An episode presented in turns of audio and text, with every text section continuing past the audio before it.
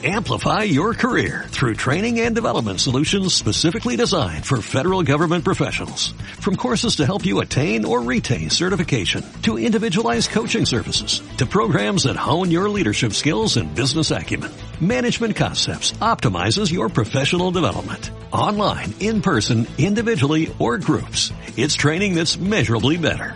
Learn more at managementconcepts.com. That's managementconcepts.com. This week's Sound Off is brought to you by Audible.com. Do you guys like reading? Sometimes it can be a little cumbersome, right? I, I find it hard sometimes to read books, newspapers, whatever. Sometimes you just don't have the time. Well, I got a great solution for you. Why not have somebody read a book to you? That's how lazy we've become, but not really. It's actually pretty cool. Audible has a huge selection of books, over 100,000 wrestling titles, crime novels, science fiction novels, whatever floats your boat, all for your iPhone, Android, Kindle, or other device. You can help support this podcast. Go to audibletrial.com slash Solomonster. They have a free trial for 30 days you can sign up for right now. And as part of that trial, you get a free audio book. Whatever book you want that they have up in their store, check it out. And you can give it a try. I think you're going to like it. audibletrial.com slash Solomonster for your free trial and audio book right now. The Solomonster sounds off. Hulk Hogan has definitely been that rocket fuel that TNA needed. This doesn't make any sense. Your title belt is made of leather. You're not a real vegan. He's fat. You haven't been beat up properly. Woo! It's Sunday, February 9th, 2014. I am the Solomonster, and this is the Solomonster Sounds Off, episode 313. CM Punk is still gone from WWE. Hopefully, the guy's alive. That's my question. Has anybody bothered to check to see whether the guy's living or breathing? He should do a welfare check. But yeah, no, no CM Punk still. Nothing has really changed on that front. Want to give a PayPal shout out up front here to Craig Brown. Craig, you are the only one to get a PayPal shout out this week, which is bad for me, but good for you. So thank you for the donation. If you want to make a donation to the show, you can do so on the solomonster.com. That's where you can find the donation box. I appreciate everybody who does so. We got some great classic wrestling angles to talk about this week in our This Week in History segment later on in the podcast. So uh, I'm looking forward to that. There's a lot of good stuff there this week. I'll try to devote a little bit more time to that. Uh, but first, before we move on, I, I have to bring this up. I know some of you have asked, and I, I uh, didn't say anything on the show last week although I did mention it on, on Twitter and Facebook. As many of you know, we were up for a Stitcher Award this year, the 2013 Stitcher Awards, up for Best Sports Commentary. We made it as a top six finalist out of thousands of other shows, and it was a very, very cool thing. And you guys, I have you guys to thank for that, for your nominations and all your support. So it was very cool to be nominated and just be in that kind of company. Well, the award ceremony took place on January 30th. We did not make the final cut. We did not win the award. That went to uh, the NFL, the beast that is the NFL. But I noticed a few days ago that they actually put audio of the ceremony up on Stitcher. There was an actual award ceremony that took place out in San Francisco. I, I couldn't make it out there and they didn't stream it. They were tweeting results, and that's kind of how I was following along. And then I noticed, oh, they put they put audio up from the ceremony, so I figured, all right, I'll, I'll give it a listen. Be kind of cool to you know hear the show name mentioned among all these other ones, and I queued it up and I listened to it, and I'm actually going to play some of the audio for you. The uh, the lady who did the the introductions and I think she hosted the whole thing. She has her own podcast. She's actually called the Grammar Girl, which I think makes this even more ironic. And and you'll understand what I mean when I play the audio back. She's the grammar girl. And I want you to listen to how she referred to the sound off here. So let me let me play some of that audio for you right now. The next category is best sports commentary. The first nominee is the Dan Patrick Show. we have NFL Around the League podcast. Solo Monsters sound off. What? what is that? Solo Monsters sound. Now listen, if you don't listen to the podcast, like I, there have been other people who have pronounced it Solo Monster. Clearly, she doesn't listen to the show. I'm not faulting her for that. But the fact that she would say solo monster and then sound off, like, a complete botch of the show name, and I just I listened to that and I cringed and I just went, oh, really? Solo monsters sound off. I love how she asked it. It's almost like she was asking it like in the form of a question, you know, like solo monster sound off. I don't know. I don't want to beat up on the girl. She seems like a very nice lady. I just thought it was amusing, and I thought you might like to hear it. Up on our YouTube channel right now, I posted a full review of the AJ Styles shoot interview that he did last month with highspots.com. It's called AJ Styles Leaving an Impact. They filmed the interview right at the beginning of the year when negotiations broke down with him in TNA. So that that's how far back it goes. Obviously, AJ has not returned to TNA. It is not a work. He is doing a lot of Ring of Honor dates and Ring of Honor TV tapings and who's to say AJ won't eventually be back in TNA? It's not like he closes the door on them in this interview, but it's uh, a full look at just all the different things that he touches on in terms of his TNA departure, whether or not he would go or want to go to WWE, and if there's been any interest on, on WWE's part in him that he's aware of. Uh, the Claire Lynch storyline, one of the uh, great epic storylines, I guess you could say, in uh, TNA history and what could have made it a success. AJ is adamant that this thing could have worked and it could have been a big success, and he talks about why, uh, how he would have used Hulk Hogan as opposed to the way Dixie Carter did. Uh, he rips a little bit on Rob Van Dam, which was kind of interesting, and, and gives his thoughts on Jeff Jarrett leaving TNA. So, like I said in the in the video, this is not a shoot interview where he, you know, burns a lot of bridges and just rips everybody to shreds. If that's the kind of interview you're looking for, probably save your money and, and put it towards something else. But it's a good interview. Uh, he is a little forgetful at times. And uh, anyway, if you want the full review, it's about 35, 36 minutes. Head over to our YouTube channel. My username on there is the Solomonster, all one word. It's a, a special edition of Sound Off Extra. I put these videos up every now and then. I can review books, DVDs, uh, pay per views here and there when I have the time. So uh, that's up. It's the uh, trailer on our channel right now if you missed it. There's also a story on WWE.com this week, very interesting story, covering the Ring of Honor influence. So, a full story on almost the history of Ring of Honor, really, and a lot of the current WWE stars who cut their teeth in Ring of Honor and became big stars down there, like Daniel Bryan, Antonio Cesaro, Seth Rollins, CM Punk. CM Punk is not interviewed for the piece. He may have been. I don't know how far back these people were interviewed. So it's possible that they talked to Punk a few weeks maybe before he left, and he was going to be the centerpiece, him and Bryan, of this story. And then he left, and so there really is no mention of CM Punk in the story other than people like Gabe Sapolsky and I think Seth Rollins bringing up Punk by name. There's a picture of I think Rollins working over Punk in a match, but other than those little incidental mentions here and there, there really is no Punk influence in this in the story. Nor nor would I expect there to be. They quote Colt Cabana in the story, and boy, you know, Scotty Goldman sure had a, a massive influence on WWE, didn't he? It's actually it's a really weird thing with Cabana because he's been featured now in a bunch of different stories on the WWE website over the uh, the past several months, past year, whatever. Uh, they did a feature a while back on wrestlers wearing those uh, Ribera Steakhouse jackets from Japan. It's like if you ever work in Japan, Ribera Steakhouse is like this legendary place and the owner gives all the wrestlers a free jacket, or at least he used to. I don't know if he does anymore. And there's Colt Cabana in the piece wearing his Ribera Steakhouse jacket. It's like you couldn't find a way to make this guy useful on television, but you'll plaster him all over your website. You know, clearly there's a disconnect between creative and the team that runs WWE.com. Uh, so nice to see him on there. It's just very weird that this guy who's got you know a ton of charisma, he's not a bad wrestler, and he just went nowhere on television, and yet they see fit to interview him for all these different stories. Uh, Gabe Sapolsky is interviewed. That was kind of shocking. He claims he got a call from them only a couple of days before, uh, I guess, the article went up.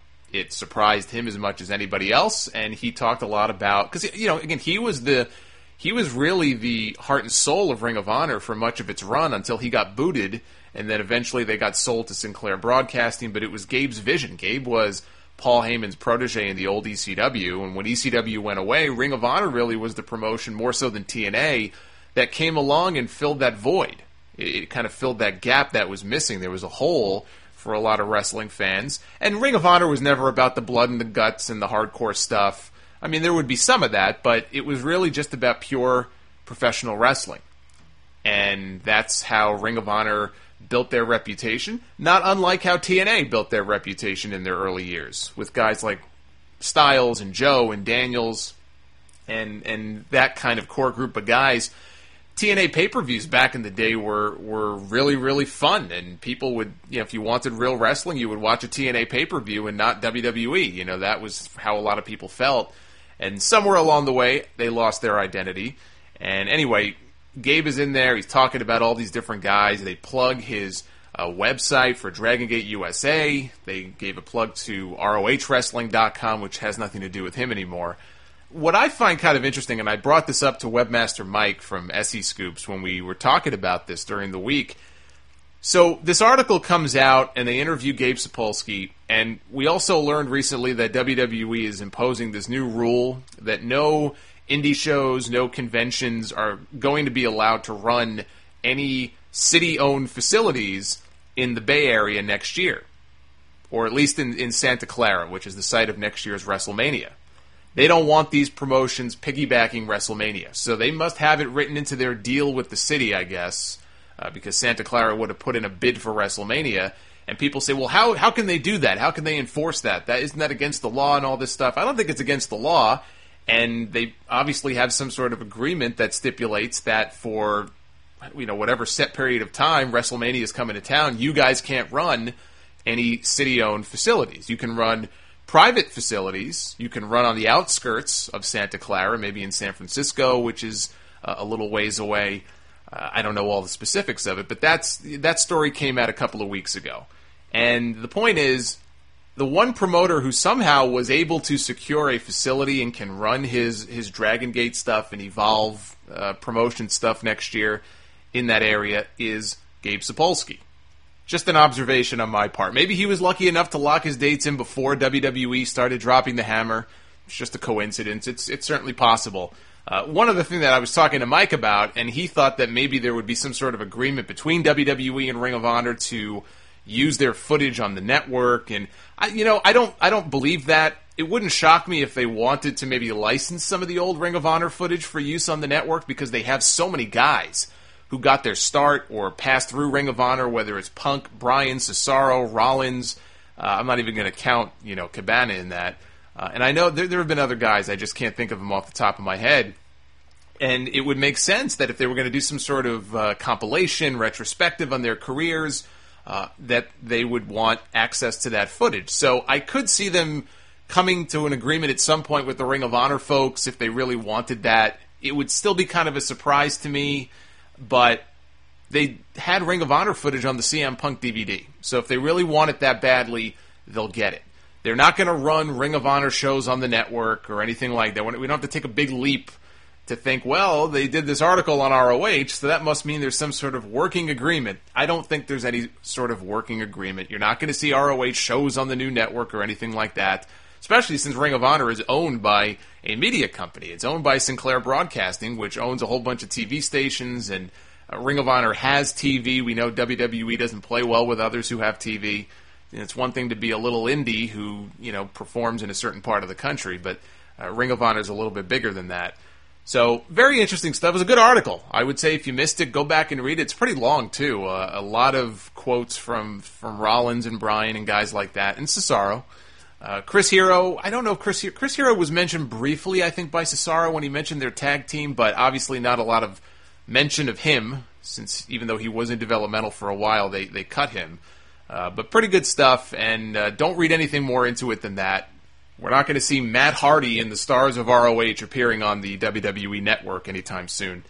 Monday Night Raw this past week was live from Omaha, Nebraska. We'll go through the good, the bad, and the ugly, some random Raw observations here. There was no CM Punk, as I mentioned earlier. He is he is still gone. There was no John Cena. There was no Brock Lesnar and Paul Heyman.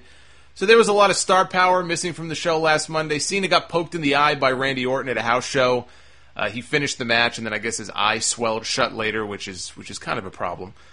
I guess they didn't want him on TV looking like he was in a fight. God forbid the guy looks tough on TV. So don't worry, Pretty Boy John Cena will be back this Monday in the main event against Randy Orton. That's the big main event coming up on Raw this week. I hope they have better luck in Los Angeles than they did in Pittsburgh. That's all I have to say about that. It was LA where Daniel Bryan beat John Cena for the title and got screwed over by Triple H and Randy Orton, so I think they may have a tough night ahead of them if I had to take a guess. Also, there were some stories floating around about fans being ejected for chanting CM Punk's name, which which made no sense to me. I mean, it's one thing to bring a sign that they don't like or that has some obscenities on it or something like that, and they do they do confiscate a lot of signs, and then they go on television and they talk about freedom of speech, and it's just such bullshit, and it's so stupid. But they did not throw anybody out for chanting CM Punk's name. So it was all BS. I think it was something that got started by a bunch of people who just wanted to stick it to WWE. And there may have even been an agreement in advance on like social media. Hey, you know, we're going to do this. We're going to spread stories about this. So stupid. Seriously, of all the things that you could criticize WWE for and chant because you know you're not happy with what you're seeing on television and they're not doing this right and they're not doing that right, you really have to make up a bunch of bullshit stories and pretend like, oh, yeah, they're rejecting people for chanting CM Punk's name. You know, what, what, what does this company come to? It's like a Nazi regime. Like, give me a break. You know, it's just so stupid. People have no lives. Going through some of the things on the show here, The Shield beat uh, Langston, Kofi, and Rey six man tag. Reigns nailed the Superman punch. He was setting up for a spear on Biggie when Dean Ambrose made the blind tag, pinned Langston with his headlock DDT. So more tension being built up between the two of them, with Rollins kind of caught in the middle, trying to play peacemaker as they head into their match with the Wyatt family at the Elimination Chamber. Bad news Barrett. I have bad news Barrett here in my notes. He came out to tell us that he had bad news for the 111 million people who watched this year's Super Bowl. And no, not not that it was a shit game, which it was. He said because everybody ate too much, they probably will not survive to see next year's game. Amplify your career through training and development solutions specifically designed for federal government professionals. From courses to help you attain or retain certification, to individualized coaching services, to programs that hone your leadership skills and business acumen, Management Concepts optimizes your professional development. Online, in person, individually, or groups, it's training that's measurably better. Learn more at managementconcepts.com.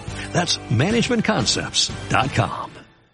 With Lucky Land slots, you can get lucky just about anywhere. Dearly beloved, we are gathered here today to. Has anyone seen the bride and groom? Sorry, sorry, we're here. We were getting lucky in the limo and we lost track of time. No, Lucky Land Casino, with cash prizes that add up quicker than a guest registry. In that case, I pronounce you lucky. Play for free at LuckyLandSlots.com. Daily bonuses are waiting. No purchase necessary. Void where prohibited by law. 18 plus. Terms and conditions apply. See website for details. So that's nice. Then Jerry Lawler stands up and he tells Barrett that he had some bad news for him. That being that hopefully next week Barrett will not be around. And then he laughed and he sat down and that was the end of the segment. What the hell was the point of that? It's just, it's unbelievable to me. Like, I watched the JBL and Cole show on YouTube. They're actually, they have a storyline on the JBL and Cole YouTube show, which runs anywhere from four to five minutes, maybe six minutes, every single week. That's all it is. It's just, it's a, it's a stupid YouTube show that runs for five minutes, and they actually have a storyline that they've been consistent with over the last few weeks JBL has this nephew called Clem, and they're looking. You know, Cody Rhodes is on the lookout. He's searching for Clem Layfield, and no, the Bad News Barrett persona got its start on the JBL and Cole show. It was just something funny and dumb for him to do. But I'm watching the JBL and Cole show, and there's Bad News Barrett, and he's great. And then I watch Raw, and I get this. You know, it's like I'm afraid I've got some bad news. The WWE writers are all brain dead. That's the bad news. They're all freaking brain dead. Like just amazing how in one place he's so entertaining and in the another place it's just awful. It's absolutely terrible garbage and uh, i don't know who's writing or scripting the jbl and cole show or coming up with these ideas and these stories. I'm sure the guys have a little more freedom also to kind of say what they want. There's not an actual script for it i don't think but whoever's in charge of that show why don't you ask them for some help? Why don't you, why don't you let them book bad news barrett on raw? How about that It's like when The Rock would come in, The Rock would have his own guy, Brian Gewirtz, who used to be the head writer for Raw. Like Brian was his guy. I think even after they got rid of him as the head writer when Rock came back last year, he had Brian helping him out on his his jokes and his material. Like he had a guy. Well, I say give Bad News Barrett a guy, that being whoever's in charge of making Bad News Barrett fun and entertaining on YouTube, and let him handle Bad News Barrett's segments. Because his stuff on the main roster sucks. It's doing him no favors. This whole gimmick is just a complete waste of the guy on television. And if you insist on giving him this crappy gimmick, which does have the potential to at least be funny, I'm not saying it's going to get him anywhere in terms of his career, but it certainly can be funny and entertaining. I think the YouTube show proves that. Let let that person, whoever's responsible, script his segments on the show. The writing is so bad; it's not even funny. It's just it's cringe-inducing. And and why Lawler had to be involved, unless they're building up a match with him and Lawler, and I can't see them letting Lawler wrestle ever again on their show. This was just a complete waste of time. The steel cage that they used for the tag team title match got stuck as it was being lowered and the New Age Outlaws were making their entrance. It was actually hilarious watching Road Dogg not know what to do. He's kind of asking the ref, like, what's going on here? What do I do? What do I stand? Uh, one of our followers on Twitter had a great suggestion raise the ring. they could have raised the ring if they couldn't lower the cage. But thankfully, they cut the commercial. When they came back, it was fixed. See, now, if they would have used the old blue bar steel cage from back in the day, you know, they used to have to construct that at ringside instead of hanging it from the ceiling. This never would have happened. Uh, to be honest, this was one of the weakest Cody and Goldust matches I've seen since they started teaming. Crowd was very quiet for much of it. They just didn't care. Uh, it's very weird to see the New Age Outlaws come out and do their babyface entrance and then have to play heels. And I think it's confusing for the fans also, especially the fans who don't remember them from back in the day.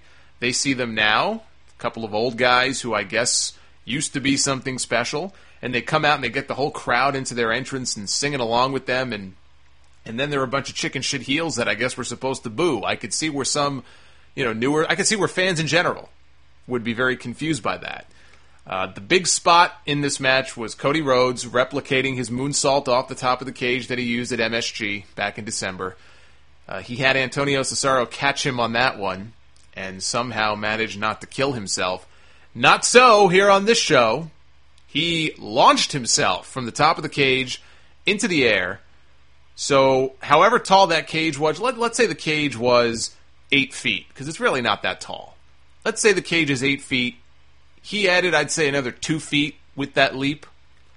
And poor Road Dogg down below is probably thinking to himself, I don't want this kid to kill himself, but there's no freaking way I'm catching him on this moonsault. So Cody got part of Road Dogg's left arm on the way down, and he crashed hard into the mat, landed right on his leg. He looked like he killed himself, and as it turned out, he did hurt himself. He injured the, the MCL in his knee, and he's wearing a brace now. I think he's still wrestling, but he's wearing a brace on his knee.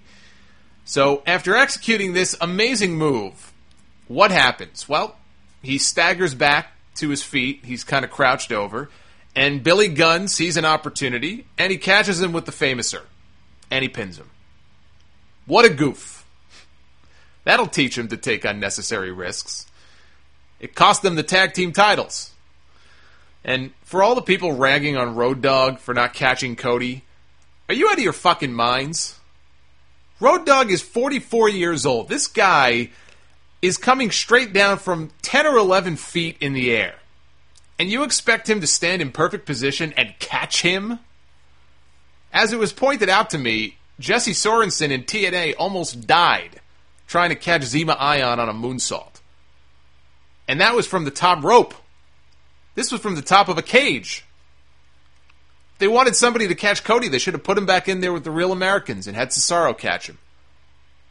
But I laugh. It's like you expect Road Dogg to catch this guy from that height? Are you high? I don't blame the guy at all. I mean, shit, if that were me, I'd have done the same thing. I would have run. I would have run in the opposite direction. Titus O'Neil and Zack Ryder had a match. Titus's first match as a heel. Middle of the match, out walks The Miz. He walks right over to the announcers. He grabs a headset. He complains that Titus and Zack have a match on Raw. We have We have television time for these two guys, but not for me. I don't have a match. And then he threw the headset down and he went to the back. And poor Zack Ryder, you know, this guy finally gets some TV time on Raw, and The Miz walks out in the middle of it to complain. What a jerk. Looks like this will be the new direction for The Miz. I say, I say, great. You know, maybe they'll actually keep him heel this time instead of flip flopping him back and forth. I hear rumors now of maybe a Miz, Dolph Ziggler disgruntled tag team. You know, between this and that promo that Ziggler did on the app complaining about politics and all that kind of stuff being held down, I, I could see it. And you know what? Why not? I saw the two of these guys do an interview together at the uh, the Cavaliers game a few weeks ago with uh, Chris Van Vliet. Both guys are from Cleveland, and I think every time Ziggler goes back there, you know, Chris Van Vliet of the, the local uh, news station does an interview with him. He does these video interviews that pop up on YouTube. They're like 20 minutes long. They're very, very good interviews. But Ziggler is, is maybe a little too outspoken. It wouldn't surprise me if it was actually one of those interviews he did with Chris that got him in the doghouse many months ago. Uh, obviously, he said something to piss off the wrong person. Uh, whether he said something about Randy Orton or Triple H, I don't know. I don't know what it was. So he's interviewing Miz and Ziggler together, and I actually thought they had some good charisma together. I think a Miz Dolph team could work. You know, Dolph's not sniffing the world title anytime soon. Not not with there being only one belt now. That's just not going to happen. And Miz shouldn't sniff the world title ever again. So at least that would give them something to do. I say don't dismiss this just yet. I think this could work if if they do it. You know, we'll see on television if they actually do put them together. I mean, that was just the rumor of the week. If they do, I'm willing to give it a shot, see where it goes, and who knows? Maybe they turn out to be a, a really great tag team together, and they do that for six months or a year, and now they've kind of built themselves back up to respectability where when they do the split, maybe they'll actually do something worthwhile with Ziggler. With Miz, you know, if they do, they do. If they don't, they don't. But with Ziggler, Ziggler has more upside than Miz, in my opinion. So if it gets him there, great. We had the dance off. A lot of you guys had a lot of venom towards this dance off. People calling it the worst segment or one of the worst segments in Raw history. And yes, the crowd did not seem to know what to make of the Emma dance. This was Emma's official debut on Raw. Let me backtrack a little bit here. It was Fandango and Summer Rae against Santino in a dance off. Santino comes out, he looks in the crowd, he says, I'm going to pick somebody to be my partner. He sees Emma, brings her into the ring. So all four of them are in the ring, and they have this dance off. Fandango dances a little bit, Santino does, and Summer Rae dances for all of five seconds, and then Emma does her Emma dance, which anybody who watches NXT knows all about the Emma dance. And this segment was not a good segment. I'm not going to I'm not to try to pretend like it was anything really special. It was it was crap.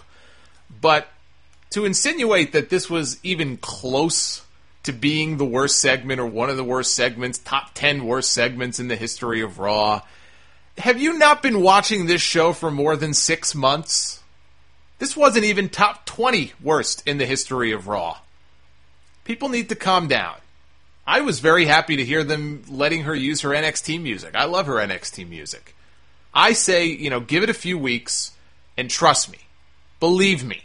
You will see people getting into the Emma dance. Okay? Emma will get over. On NXT, it's not like she debuted one week dancing like that. It's something that took time to develop. The crowd at Full Sail started to get into it. And now she's got this cult following down there and yeah, they put her on TV one week here on on Raw, and right away they have her doing the dance. That's the problem with some of these NXT guys when they debut them on the main roster. It's the same reason why Bo Dallas will go nowhere if they debut him with the current gimmick that he has as this cheesy babyface who's actually a heel. Okay, he got that way because on NXT he was the babyface champion who people hated. He was the John Cena of Full Sail. So over time, he morphed into this condescending heel who masquerades as a babyface. You know, he rebelled against the fans. He doesn't give a shit about the fans. He only pretends to. If he debuts on Raw like that without any backstory, he's dead in the water. It's almost like when they bring these guys up, they've got to start them from scratch all over again, assuming that most people who watch the show never watched NXT, which is probably true, and build those same gimmicks back up for the larger audience. I think that's what they're going to have to do. The same goes for Emma, you know. Plus, with Emma, she comes out on NXT blowing bubbles. She does this thing where from the outside she reaches up and grabs the middle rope and then pulls herself backwards into the ring, like like skinning the cat, and she barely makes it. But that's part of the gimmick. You know, it's part of her act, and the fans love it. Uh, we'll see if she incorporates any of that into her TV character. You know, Big E had the five count on NXT, and they don't let him use it on Raw for some unknown reason, so it's possible none of that stuff will ever make TV. Uh, the thing that's going to get over, though, is not some stupid dance, though. It's the fact that the girl can wrestle. The fact that her finish, for example, the Emma lock, looks painful as all hell. Looks a hell of a lot more painful than John Cena's finish. These are things I think that the fans are going to appreciate if, if they actually let her wrestle. If they let her wrestle, she could do all the goofy comedy she wants. If she's nothing more than just a goofy comedy character who can't wrestle because they give her two minutes of TV time, well, th- then I'd worry. But if they actually let her wrestle and do some impressive stuff in the ring, and then slowly but surely you incorporate these other elements into her character, whether it's the bubbles or the you know climbing into the ring and almost not making it, and then the dance, uh, she could be something big. Her and Paige, both of them can be something big. They, they're the two women who can lead that division. I mean, AJ is great, and AJ, you know, I hope they keep AJ around forever. Uh, but these two girls going forward, I think years from now, are are the two that are going to be able to carry that division if they let them. We'll see if they do. Batista came out for an in-ring promo. It's hard to believe that this guy actually dresses himself. His idea of fashion for a 45-year-old man is uh, is something to behold there was a great Batista story leading up to this. You know, oftentimes before a heel comes out, especially one who, let's say, is getting a lot of cheers, uh, they will air a dark promo for the live audience with the heel up on the big screen talking crap about the city or their local sports team or whatever, just to make sure they get booed. Doesn't always work, you know, but they try. Well, here they tried the opposite with Batista. They had him up on the Tron. This was off the air. This is what people who were in the building said. Uh, this is before he came out for his segment with Del Rio, and he's up there on that screen practically begging for the crowd in Omaha to cheer for him. He said, I'm a big sports fan, but most of all, I'm a big baseball fan. That's why I'm excited to be in Omaha, Nebraska, home of the College World Series. And then he said, I know it's cold outside, but let's heat it up in here. And I, I hope that didn't come off as corny in the arena as it did reading it just then. It's like, why not just have him stand there with a sign that says, please like me? Please, please like me. So he comes out. He still gets a mixed reaction. Ever since the Rumble, he gets a mixed reaction. He goes to speak. He gets interrupted by Alberto Del Rio. Del Rio attacks him. Batista fights back. Del Rio runs away they're going to have a match at the Elimination Chamber. You know, for someone who was a top guy, went away for four years, won the Royal Rumble, I, I, don't know. He seems awfully cold right now. You know, it's not his fault. He hasn't done anything wrong. I still like Big Dave. I don't hate the guy at all. You know, it's just, it's not his time. You know, I think that's what people resent the most. It's not his time. They feel it's time for other people. And here's this guy coming back one of Triple H's buddies, right? Big guy, not as big as he used to be physically, but still a big guy. 45 years old, and they're taking it out on him. It's just, you know, it's just how it is, I guess. Naomi beat Aksana.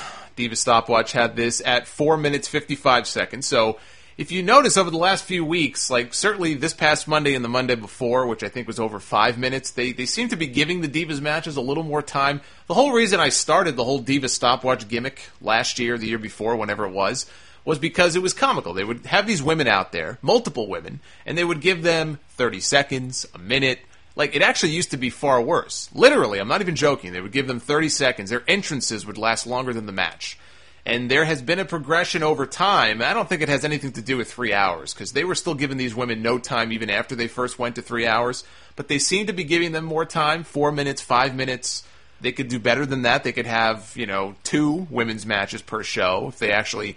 I mean, they have women who could work. That's why I'm hopeful, you know, with Emma coming up and when they bring up Paige and they have other women who could work, it'd be nice for them to actually give them some more time and do at least Amplify your career through training and development solutions specifically designed for federal government professionals. From courses to help you attain or retain certification, to individualized coaching services, to programs that hone your leadership skills and business acumen, Management Concepts optimizes your professional development. Online, in person, individually, or groups. It's training that's measurably better. Learn more at managementconcepts.com. That's managementconcepts.com. Hello, it is Ryan, and I was on a flight the other day playing one of my favorite social spin slot games on ChumbaCasino.com. I looked over the person sitting next to me, and you know what they were doing? They were also playing Chumba Casino. Coincidence? I think not. Everybody's loving having fun with it. Chumba Casino is home to hundreds of casino-style games that you can play for free anytime, anywhere, even at 30,000 feet. So sign up now at ChumbaCasino.com to claim your free welcome bonus. That's ChumbaCasino.com and live the Chumba life. No purchase necessary. VGW. Void were prohibited by law. See terms and conditions. 18 plus. It's one major storyline. Like this whole total divas versus non-total divas, fucking crap.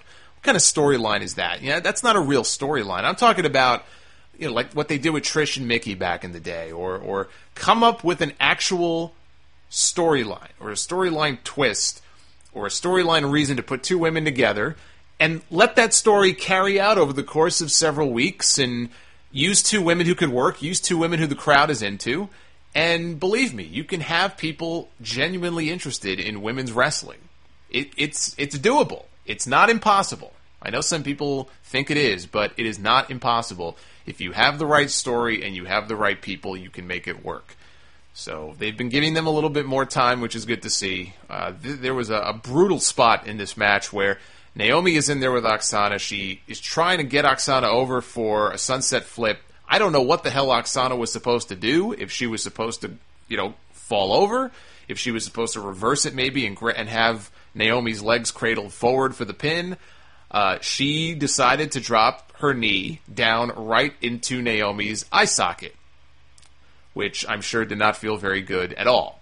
And on Twitter, Naomi even mentioned that she almost lost her eye altogether. So this this had the potential to be a very very serious injury. As it is, she got a, a bruised orbital bone, which is not a fun injury, and a scratch on her cornea, which sounds like it sucks. Uh, AJ was on commentary talking about Naomi. I guess Naomi will be her next opponent. Uh, not sure when. I guess it depends on how fast she recovers from her injury. Uh, I don't know who AJ is going to face at WrestleMania, but the preview for the next season of Total Divas says that she's losing the title to somebody from the cast. They basically spoil the whole thing. Uh, so AJ is losing the belt at WrestleMania. It's just a matter of to who. You know, would they hold off the Naomi match? It seems like a long time to wait to hold off for that match. I mean, I figure if Naomi is ready to go, they'll throw it on the Elimination Chamber. Um, we've already seen AJ and the Bellas. I have no interest in seeing them again. So, you know, I don't know if they're going to take the title off her and put it on somebody from the show. I mean, Eva Marie? Come on, you know they would totally do that. So I, I, guess we'll see. I don't know. I don't know. There's Natalya, but again, that's played out. How many title shots did Natalya get? Natalya's on NXT more than she is Raw. I, I don't want to see that. We had Randy Orton against Daniel Bryan in the main event, one of the longest matches in Raw history, almost 27 minutes. An awesome match, just a great wrestling match. The story here was the psychology, you know, working over certain body parts like Bryan's shoulder. Uh, Orton did a great job, Bryan did a great job. I don't see how you could hate this if you are a fan of wrestling. I could have I could have done without the constant talk of oh, you know, if Bryan wins, he'll be the face of WWE. It's like who gives a shit? who the face of WWE. I am so sick to death of that aspect of this whole story. It's like focus on the title. How about that? You just unified this championship a couple of months ago. It's supposed to be the, the biggest thing in the world, right? Why don't you focus on that? Without it, being the face of the company should be meaningless. The face of your company should be your champion. It was a non title match, so I guess they just wanted to have something on the line. I just thought it was stupid. Stupid, stupid, stupid. When will they realize that the fans do not care who the face of your company is? That's not why we watch. That's for your marketing team to worry about. Not John Doe, who's there with his two kids to see a wrestling show. Okay, they don't give a crap. Believe me. Bryan got the clean win with the flying knee. Kane tried to interfere, but it backfired. So when the match ended, he got his revenge, and he and Orton both laid out Bryan. Bryan also got a win over Antonio Cesaro on SmackDown, another match worth going out of your way to see. If for no other reason, you've got to see Bryan's uh, version of La Mystica into a yes lock. Awesome stuff. Uh, so a good week if you're a Daniel Bryan fan. Some uh, great wrestling, pair of big wins for him, even if he was laid out at the end of both. Betty White is going to be the special guest on Raw this upcoming Monday night, which I am looking forward to. I like Betty White a lot, and I made the comment on Twitter. You know, now that Mae Young is gone, somebody's got to step in and give us our fix of, of you know spunky old lady. And believe me, that's what Betty White is. So I don't have a problem with her being on the show at all. And on the other hand, I do have a problem with John Cena versus Randy Orton, but what are you going to do? It is what it is. It's part of the story where Randy Orton has to face each of his opponents in the Elimination Chamber in singles matches between now and the pay per view. He had Bryan on Raw, he had Christian on SmackDown. He was going to get John Cena at some point. I guess they want a big main event for LA. I, I still say in the LA market, you're asking for trouble. But for the viewers, hey, it'll be entertaining, I think, if, if the crowd decides to hijack the match. We'll see. That's your main event on Monday. Some other news and notes. First, a correction from last week. Turns out Extreme Rules on May 4th will not be in Seattle. Uh, instead, it will take place at the Izod Center in New Jersey, site of last year's post WrestleMania Raw with Dolph Ziggler's cash in of the uh, Money in the Bank contract to win the world title. That was where the fans crapped all over Randy Orton and Sheamus, and where Noah Mark, our own Noah Mark, started a wave pretty good wave too. I have to say, I think it had at least five or six revolutions around the, the arena. The announcers acknowledged it on television, the whole the whole nine yards. Uh, Ryback turned heel on John Cena that night. That was a fun night to be in the building, and that crowd actually won a Slammy Award last year. That's how fun you know that crowd was. And it's it's funny to me now to see all this talk about crowds hijacking the shows and how disrespectful they are and how WWE and a lot of the wrestlers, you know, Randy Orton supposedly also very, very upset with these crowd reactions and stuff like that. It's Randy Orton's match more often than not that gets crapped on. I mean, they didn't crap on Orton and Bryan on Monday because of Bryan, I'm guessing. Uh, but like I said, Orton and Cena this Monday, I don't know. So you got a lot of very upset people that now all of these crowds are trying to mimic that New Jersey crowd from the post WrestleMania Raw last year and you know, we're supposed to feel sorry for WWE? Is that what we're supposed to feel? Because they're the ones who gave a fucking Slammy Award to that crowd. What did you expect would happen when you do something like that? When you glorify it and you give them a fucking Slammy Award, every other crowd in the country is going to want to do the same thing. They're going to say, hey, we could be the next New Jersey crowd. Let's be loud. Let's be stupid. Let's chant for this guy. Let's chant for that guy. Maybe we'll win the award next year. They're all auditioning. They're they're auditioning to be nominated for a Slammy Award next year. That's not anybody's fault but WWE's fault. You want to point your finger and blame somebody for all that? Blame WWE. I don't feel sorry for them at all. We have a spoiler here on Undertaker's return. We have a return date for The Undertaker. So if you don't want to know, skip ahead by two minutes. Undertaker is expected back on the post Elimination Chamber edition of Raw, February 24th. That's the same night the network launches. And I believe, I could be wrong, I believe Brock Lesnar is booked for that show as well. So if that's going to be the Mania match this year, I assume that's the show where they would shoot the initial angle. And Over the Edge 1999 is in fact going to be airing on the WWE network. I know there were a lot of questions, not just about the Chris Benoit stuff, but would they air the same pay per view? Where Owen Hart died. Uh, whether edited, unedited. I mean, I figured if they aired it, it certainly wasn't going to be unedited, and we found out for sure WWE has issued a statement that the pay per view will be an edited version removing all references to Owen Hart's death. Statement reads WWE Network will be airing the 1999 Over the Edge pay per view. However, portions of the event will be edited out of respect for Owen Hart. So if you've never seen the event before, uh, there were other matches. There was a title change on the show. Undertaker beat Steve Austin to win the WWE Championship. Uh, they did a little bit of a swerve there with the McMahons at the end. So, in that respect, I guess it was a newsworthy show. I have no interest in going back to watch it, though. It just, you know, after Owen died, they had two more matches Rock and Triple H and the Austin versus Undertaker title match. And even though they tried their hardest, JR and King did a great job. They tried to just ignore it and pretend like it didn't happen and just move on with the show. you know, it was so hard. It was just, it's depressing to watch. It's just this dark cloud that kind of hangs over everything. And it's been a while since I've gone back and watched it, but I remember one of the, one of the really striking things about that show, and maybe I was just reading a little too much into it. I think I, there are other people who would agree with me on this. If you watch when The Undertaker makes his entrance for that main event, uh, I guess Pat Patterson was supposed to be the special referee. Undertaker choke slams Patterson, gives him a very weak looking choke slam. And as Patterson's kind of being rolled out of the ring and Undertaker is standing there, the glass shatters, Austin's music hits, and the camera very briefly, maybe for like two seconds, cuts back to the Undertaker. The Undertaker was doing his demonic Lord of Darkness persona during this period with the ministry and all that. And they cut back to a shot of the Undertaker's face, and he looks like he's about to cry. I've never seen The Undertaker look like that in my life. Never on television, never in any sort of personal appearance. Like, I, I, can imagine in real life, obviously, he's a flesh and blood human being. He shows real human emotions. He just does a very good job of, of shielding that and hiding that from the general public. But they showed that shot, and he looked like he was about to just burst into tears. And it was really telling. When you see something like that, you know these guys are affected. I mean, how could you not be? So if you've never seen the show before, maybe you don't have that attachment to it, you don't remember it, you're young, whatever. It probably does. You don't you don't understand what the big deal is about this whole thing. They'll edit it off the show. It'll be like it never happened. Uh, me, I don't know.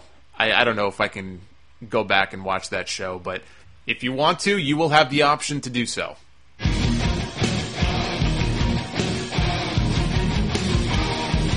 Time for the NXT review. I want to give a shout out to one of our listeners, Chance Massey. Big shout out to him. Thank you for the hookup. In case you uh, didn't know, NXT is now back on Hulu Plus. Uh, they may have it up now for free many days later on uh, you know the free version on Hulu, but for the first day or two, I guess now they've moved it back to Hulu Plus, being that it's going to be on the network in a few weeks. And I wasn't paying seven ninety nine for Hulu Plus just to watch NXT for two weeks. I mean, I like NXT, but yeah, that's not going to happen. So, thank you to Chance though for the uh, the hookup. We had Sin Cara opening match against Alexander Rusev. Sin Cara and his blue lights. Yes, they actually had the blue lights for this match on NXT. And uh, he went up against Alexander Rusev. I noticed uh, one of the things I noticed about Rusev now in these matches, and maybe he was doing it before, and I just didn't realize it until now he he slaps the body part that he's going to use before actually using it.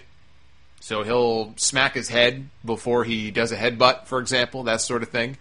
So uh, I don't know, just a little thing about about Rusev. It's funny when I think of the very first time I saw him on NXT. His hair was all wild. He was, you know, he had the uh, the leather old Tarzan outfit. He just looked like something that they plucked out of the wilderness somewhere. I would imagine probably not unlike Gorilla Monsoon when he first debuted. When Gorilla Monsoon first debuted many years ago in the in in WWE, he was billed as being from you know Manchuria, and he was like some jungle beast they plucked out of there. Couldn't speak English, just this monster of a man. That's kind of what Rusev reminded me of at first, and from then to now, you see the the progression. That's the best word for it. The progression of his character. Now he's very well groomed. Now he's wearing like these these MMA tights, and he's got the wraps around his feet, and he's got all of these little ticks and these different things that he does in his matches. And uh, it's been very interesting to follow. And he's he's not bad. You know, I wasn't very impressed when I first saw him. He was a big, thick guy, but there really didn't seem to be much more to it than that. It's like, oh, okay, they like their big guy, so they're giving this guy a shot. Um, he's not a great wrestler or anything like that, but he's perfectly fine for the role that they have in mind for him. I think he's uh, debuting on Raw this Monday. He'll be making his in ring debut on TV. Uh, first appearance in the ring since the Royal Rumble. So uh, we'll see whether he does well or whether the crowd craps all over him and then they just move him back down to a mid card role and they forget about the guy. Hopefully they give him a chance. He beat Sin Cara here with the accolade as uh, Lana, his Russian manager looked on in approval. Emma beat Alicia Fox with her Emma lock. Pretty good match. She cut a promo afterwards, wishing Paige well as she recovers from her injury and reminding everybody that she gets the next crack at the Women's Championship. Her and Paige are going to have a match for the title on the February 27th show, for those of you who don't know. I don't think that's formally been announced yet, but that is a match scheduled for that show. The BFFs ran out to attack her for no apparent reason. Alicia Fox joined in, so now we have this four on one attack on poor Emma. Bayley and Natalya suddenly come out to make the save. And then all the baby faces dance to Emma's music because Emma's music is awesome. Mason Ryan beat Sylvester Lefort in a uh, short match. Not sure what the point of this was, other than I guess that means Mason Ryan won't be working for Lefort anytime soon. Uh, but then when the match was over, they had a backstage promo at Lefort and made it seem like this this storyline, this feud is going to continue. It's just like, oh god, can we please be done with this whole Mason Ryan Sylvester Lefort garbage? Uh, Mason Ryan has noticeably shrunk, by the way. I wish I wish I could see like a split screen comparison of what he looked like when he debuted on Raw all those years ago with the new Nexus to what he looks like now. It's like the body weight of a whole other person just melted right off the guy. It's just it's incredible. Tyson Kidd beat Aiden English thanks to a distraction by Big Cass, Colin Cassady. He put on uh, Aiden English's beret and his scarf, and he was parading around the ring with it, which upset the artiste a great deal. And uh, when he turned around, Tyson Kidd nailed him with a buff blockbuster from the top rope and got the pin.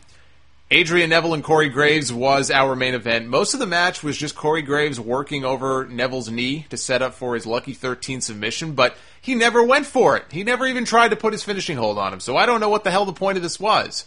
Uh, you know, and then with a bum knee, Neville comes back with a missile drop kick of all things, and then he does his red arrow off the top rope and gets the pin.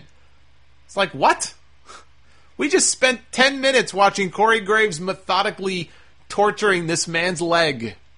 And out of nowhere, he does his wacky leap off the top and wins. This this was boring. This was uh, it just made no sense. So yeah, I'm not not a fan of this main event here. Bo Dallas made his way out to the ring afterwards, looking like serious Bo, and before he could speak or attack Neville, looked like he was going to maybe attack Neville. Neville was down in the corner. Uh, we hear the King of Kings theme, and out comes Triple H. He announces that on February 27th on the WWE Network, the match between Neville and Dallas will be the first ever NXT ladder match for the championship, which the crowd popped big for. And then we got a stare down between the two opponents with Triple H conveniently placed right in the middle as we fade to black. It's like, really? Even on NXT, Triple Amplify your career through training and development solutions specifically designed for federal government professionals. From courses to help you attain or retain certification, to individualized coaching services, to programs that hone your leadership skills and business acumen, Management Concepts optimizes your professional development. Online, in person, individually, or groups. It's training that's measurably better. Learn more at managementconcepts.com. That's managementconcepts.com. With the Lucky Land slots, you can get lucky just about anywhere. This is your captain speaking. Uh, we've got clear runway and the weather's fine, but we're just going to circle up here a while and uh, get lucky. No, no, nothing like that. It's just these cash prizes add up quick. So I suggest you sit back, keep your tray table upright, and start getting lucky. Play for free at LuckyLandSlots.com. Are you feeling lucky? No purchase necessary. Void where prohibited by law. 18 plus terms and conditions apply. See website for details. H has to be the focus as we go off the air. Was that really necessary? Why couldn't you just leave the ring and just let these two guys have their stare down? Why, why do you have to be right in the middle of it? I don't know. It just kind of irked me. So, uh, I don't know. Pretty ho hum show this week. Not a bad show, just, you know, kind of boring. Not, not terribly exciting. Maybe they're just killing time until the 27th. You know, I am looking forward to that show. I have to say, the matches that they have announced, and even the matches they haven't officially announced yet, that I know are are coming up at the tapings. You know, in the next week or so, they'll announce them. Uh, I'm really looking forward to that NXT special on the 27th. Maybe more so even than the pay per view coming up. I've got high expectations for that show, and I think we're going to see a new champion crowned. I think I think it's time. I think the stage is set. You want to come out of the gate with this live special and you want to end on a happy note and you want something big to happen on that show. I think I made a comment a few weeks ago on the podcast that I could see Paige losing the women's title to Emma and maybe you do like a heel turn with Paige after the match where she doesn't take it very well because Paige if you look at her she's really not a babyface. She just she acts like a complete brat. People like her, people cheer for her. She's already very heelish You know, and they have a lot of people making appearances on the show, Paul Heyman being among them. I still would love the idea of a Heyman girl. Oh, we hear about her Heyman guys. What about a Heyman girl? I could definitely see Paige as a Heyman girl if they want to bring her up to the main roster. Uh, or even if they don't want to bring her up just yet, but you have Heyman make appearances at some of the NXT tapings in her corner, and you do that for a while, see how it goes, and then maybe bring that to the main roster. However you want to do it. Uh, that was one idea that I had, and I think switching the title from Bo to Neville at this point, Bo's had the title for 200 something days. I think it's been long enough. I think they'll pull the trigger on a on a title change on that show. Check this out, guys. For you, the listeners of the Sound Off, Audible is offering a free audiobook download with a free 30 day trial so that you can check out their service. And it's a quality service. I wouldn't be mentioning it on my show if it wasn't. They have a bunch of wrestling books to choose from in audio form, including Lex Luger's book, Dusty Rhodes' book, Hulk Hogan's book is available with narration from the Hulkster himself. There's even one that chronicles the rise of the late Junkyard Dog in Mid South which sounds really interesting. You can choose any one of those free by trying audible.com. If you commute to work or if you like listening to things other than music at the gym, I know a lot of people listen to this podcast that way. It seems to me an audiobook would absolutely make sense. To get one, make sure you go to audibletrial.com slash Solomonster. It's another way to show your support for the Sound Off, and you get something free in return. Can't beat that. Again, that's audibletrial.com slash Solomonster. Time for the TNA report. Their UK tour reportedly going very well. Good for locker room morale. Lots of big, energetic crowds. I'm sure will do that to you. They will make you generally happier than you would be in front of, let's say, 700 people. Uh, Samoa Joe was said to have given a very emotional speech on the bus one night going back to the hotel about how this tour had no prima donnas, no whiners or complainers, and how proud he was of everybody and then, you know, the wrestlers started chanting Joe, Joe, Joe when he was finished, like a pep rally or a political rally or something like that. So it's you know, cool to see that everyone seems to be happy and everything went uh, very well for them on the UK tour. Uh, this was their second international edition of Impact. This was taped from uh, Glasgow from the week prior. Hot open to the show. They went right into it. The Monsters Ball match between Abyss and Eric Young. It's a basic hardcore match. You know, thumbtacks got brought in by Abyss. Eric Young gave him a sunset flip power bomb. He came off the top and he power bombed Abyss right onto the tacks. He uh, recovered from that. He grabbed Janice, his uh, board with the nails in it, which I think on commentary they made even a, a comment about this, how he must have somehow gotten it across the border through customs and all that. It's like, all right, at least they addressed it and how silly the whole thing is. So he has his board with the nails in it, and he goes to use it, but EY unmasks him before he has a chance to, and he reveals Joseph Park, minus the teeth. Because again, Abyss has no teeth. He has he has two teeth on the bottom of his mouth. He has fangs. That's what Abyss has. So that's the big reveal after 20 months, 21 months. How long has this been going on for? Almost two years. It's been going on for a long time. This storyline we finally see that in fact Joseph Park and Abyss are one and the same. He gives Eric Young a black hole slam, pins him. He picks up a shard of glass, broken glass from the ground, stares at himself, finally realizing who he really is. So I guess rest in peace, Joe Park. I get who knows. Knowing this company, he'll pop up next week like nothing ever happened. But I assume this is it for the Joe Park character, and Abyss, the monster, is here to stay as a heel. Bobby Roode wants his title shot against Magnus. Dixie Carter instead signs him to a match with Samoa Joe, where if he beats Joe, he will get the next title shot. MVP came out for his first interview. MVP, of course, is the new investor on TNA television, the new babyface investor.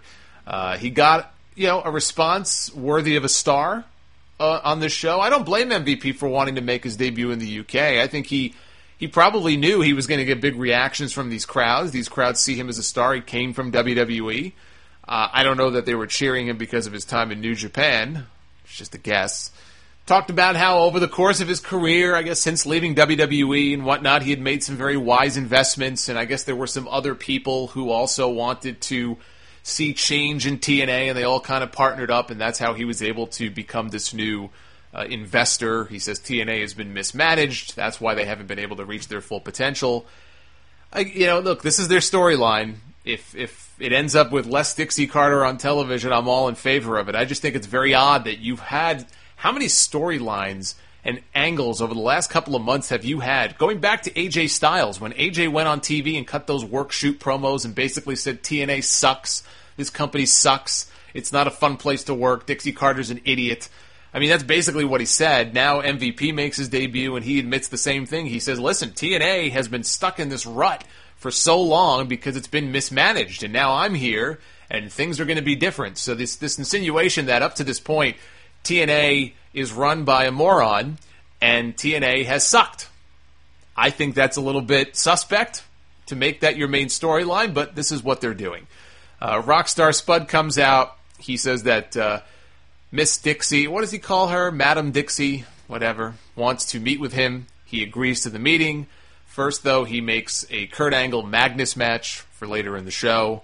Uh, by the way, MVP is not under contract to TNA, not yet. He is working on a handshake deal with the promotion. He told uh, the American Magazine, he did an interview with them, and he said, I still don't have a signed contract. Our lawyers are working out the last little bit of the deal, so I am here on a handshake. And I'm sure they're going to work it out. I'm sure everything's going to be fine. But I don't know. I mean, to put the guy on TV knowing that he was not signed to a contract and you're making this guy the centerpiece of this big storyline that's going to carry you for the rest of the year you know, look, if, if WWE actually saw TNA as a threat, it would be very easy for them to make a very generous offer to MVP. And if it was all about the money, he could take it. And could you imagine MVP, this big investor on TNA television, shows up on Raw one week? You know, it's like AJ Styles. AJ Styles was on TNA television the first two weeks of this year, and he had that big blow off match with Magnus but he had not been under TNA contract for several weeks. It would have been very easy for WWE to snatch him up if they really wanted him, put him on TV. Now, if you're TNA, you've got two weeks left of television with this guy. You can't edit this guy out of the show. How embarrassing. So I think it speaks more to how WWE views TNA these days than anything else. I just think it's very, you know, it's very risky to do something like that. And, you know, what if the lawyers are trying to work out the last little bit of the deal and there's something in there that TNA doesn't like, and they don't want to do this, so they don't want to give him that, and then it all falls apart. Could be a lot of egg on their face if that happens. Bully Ray killed Curry Man, put him in a casket. This was all to hype up his casket match on Impact this Thursday with Ken Anderson. Before all of this, Bully also quoted Coolio from the song Gangsta's Paradise. He did a promo, and there's Bully Ray on television saying, you know, as I walk through the valley of the shadow of death, I take a look at my life and realize there's nothing left. I hope that next week he does Fantastic Voyage. That's what I'm hoping for. It's like slide, slide, slippity slide with switches on the block in a 65. See, come on! It's Coolio. The guy's got the word cool in his name. For crying out loud. Big reaction for Austin Aries when he came out. The man who introduced Option C, he pointed out to us, and he plans to once again cash in his X title for a shot at the world title. He flat out said, I'm going to do it. Uh, the Bromans come out for the distraction. DJ Zema attacks Aries from behind, cashes in his briefcase for a shot at the X Division title. So we have an impromptu match, a uh, Money in the Bank match here on Impact. Short match, too, maybe two, two and a half minutes. Aries wins with the Brainbuster. Not really much to it. Christy Hemme confronted Sam Shaw backstage. She gave him the I think you're a great guy speech, which is almost as bad as the it's not you, it's me speech. She says they have to keep things professional, and she walks off. And he gave a look into the camera that would lead you to believe that next week we are going to see pieces of Christy Hemme mailed to TNA headquarters in Nashville. So if I were her, I would get Atlas Security to accompany me to and from my car every time I go to a new city. At least they addressed her not being aware that the guy is a psychotic freak. You know, it did make sense. You know, I give them points for that. Elsewhere, Magnus and Roode have a conversation backstage where Bobby Roode reminds Magnus that you tapped out to Samoa Joe the week before. Magnus then pointed out that it was a non title match and then said the dumbest fucking thing not that it doesn't make sense that a heel champion would do this since his title isn't on the line, but mind you, they were promoting a main event of Kurt Angle versus Magnus on this show. and Magnus just goes, "Oh, I'll, I'll happily tap out in a non-title match just to keep my title." Way to kill the drama of the next match. Way to go. Why, why would you say something like that right before going out there to wrestle Kurt Angle? Just, just the timing of it was so stupid. Dixie's big meeting with MVP came up next backstage. She says, I have built this company from the ground up 12 years ago, and I've turned it into a global entertainment empire. Yes. Remember what I said. Her character is supposed to be delusional. Delusional Dixie. That's my new name for her. That's her gimmick. Unfortunately, it hits a little too close to home. She said MVP would get a great rub from working with her, which was funny. MVP played the whole thing up like he didn't believe a word this woman was saying, but played along anyway. When MVP left, Rockstar Spud told Delusional Dixie that he seemed like a pretty good bloke, which didn't make her very happy. This was all building to a segment in the ring with them at the end of the show. That main event segment, by the way, with MVP and Dixie, second lowest rated on the entire show. Just wanted to point that out. Kurt Angle beat Magnus in another two minute match by DQ after EC3 interfered when Angle had Magnus in the ankle lock. I don't really have much to say about these matches because they're all two, three minutes long. It's like the length of a Divas match. When I do my Raw review, I don't spend a lot of time on the divas unless this week, you know, one diva drives her knee down into somebody's eye socket, and that kind of becomes a story. But just a little FYI, there's not much to say about these matches. This is like, uh, you know, the Russo era of TNA where it was all storylines and skits and angles and bullshit, and the actual matches were not very long at all. So, Angle and Magnus, you'd think that would be a big time match, even though it was non title. Uh, not really. Went all of two minutes here. EC3 went after Kurt's injured knee. This is where they did the injury angle with him since Kurt needs surgery. Uh, he used a chair on the knee. I've talked about this with NXT, how Bo Dallas has this cheesy comedic side to his character, but these past couple of weeks we've seen a more serious side of of Bo Dallas that is kind of what we saw here with EC3. You know, he's the guy who beats up scrubs and runs away from everybody else. He's a joke, but here he showed his his sinister side, uh, and I liked it. Backstage, Samoa Joe checked on Angle, who had to be stretchered out, and then Joe spotted the camera, the uh, the TMZ camera, trying to get up in his face, and he cut a hell of a promo here on Dixie Carter. Joe was just awesome here. Uh, I said on Twitter, why can't we have that kind of fire from John Cena when somebody beats up his father? That's the kind of promo I want to see from that guy when you beat up his family. Joe doesn't even have any family. He, you know, Kurt and him are, are tight. They're buds. They're they're friends. And Joe, I mean, you would think that somebody pissed in his cornflakes, smacked his mother around, kicked his dog. Like this guy just exploded on Dixie Carter in this promo. It was great. Loved it.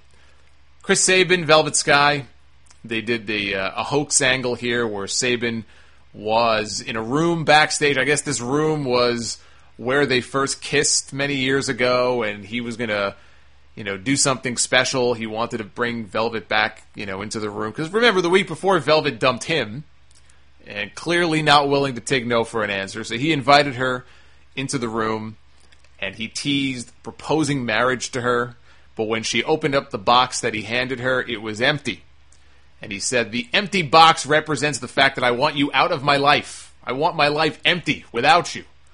And then he challenged her to a match next week, and Velvet just started crying. So now he's the modern day version of Andy Kaufman, I guess.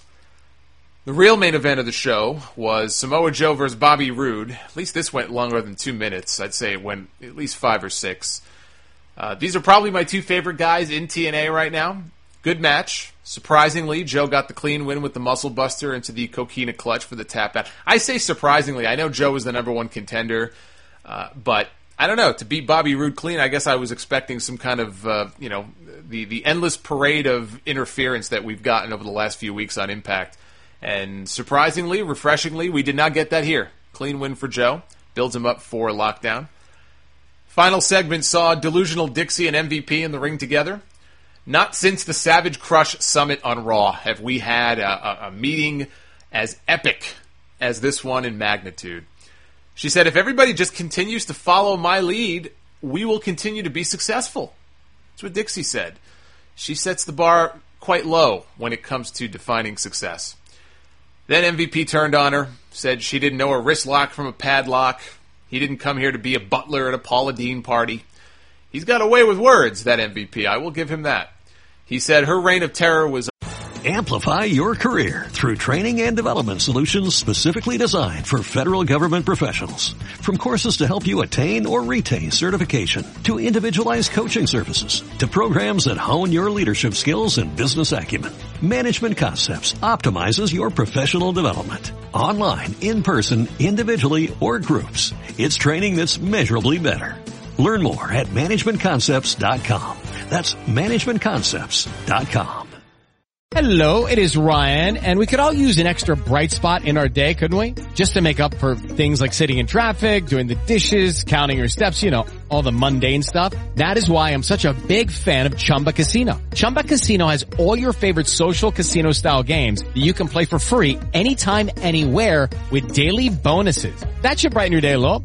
Actually, a lot. So sign up now at ChumbaCasino.com. That's ChumbaCasino.com. No purchase necessary. VGW Group. Void were prohibited by law. See terms and conditions. 18 plus. over, and things were going to change. So the stage has been set for the babyface investor versus heel owner storyline that supposedly is going to carry TNA into the fall. We'll see how it goes. MVP, you know, MVP plays the part very well.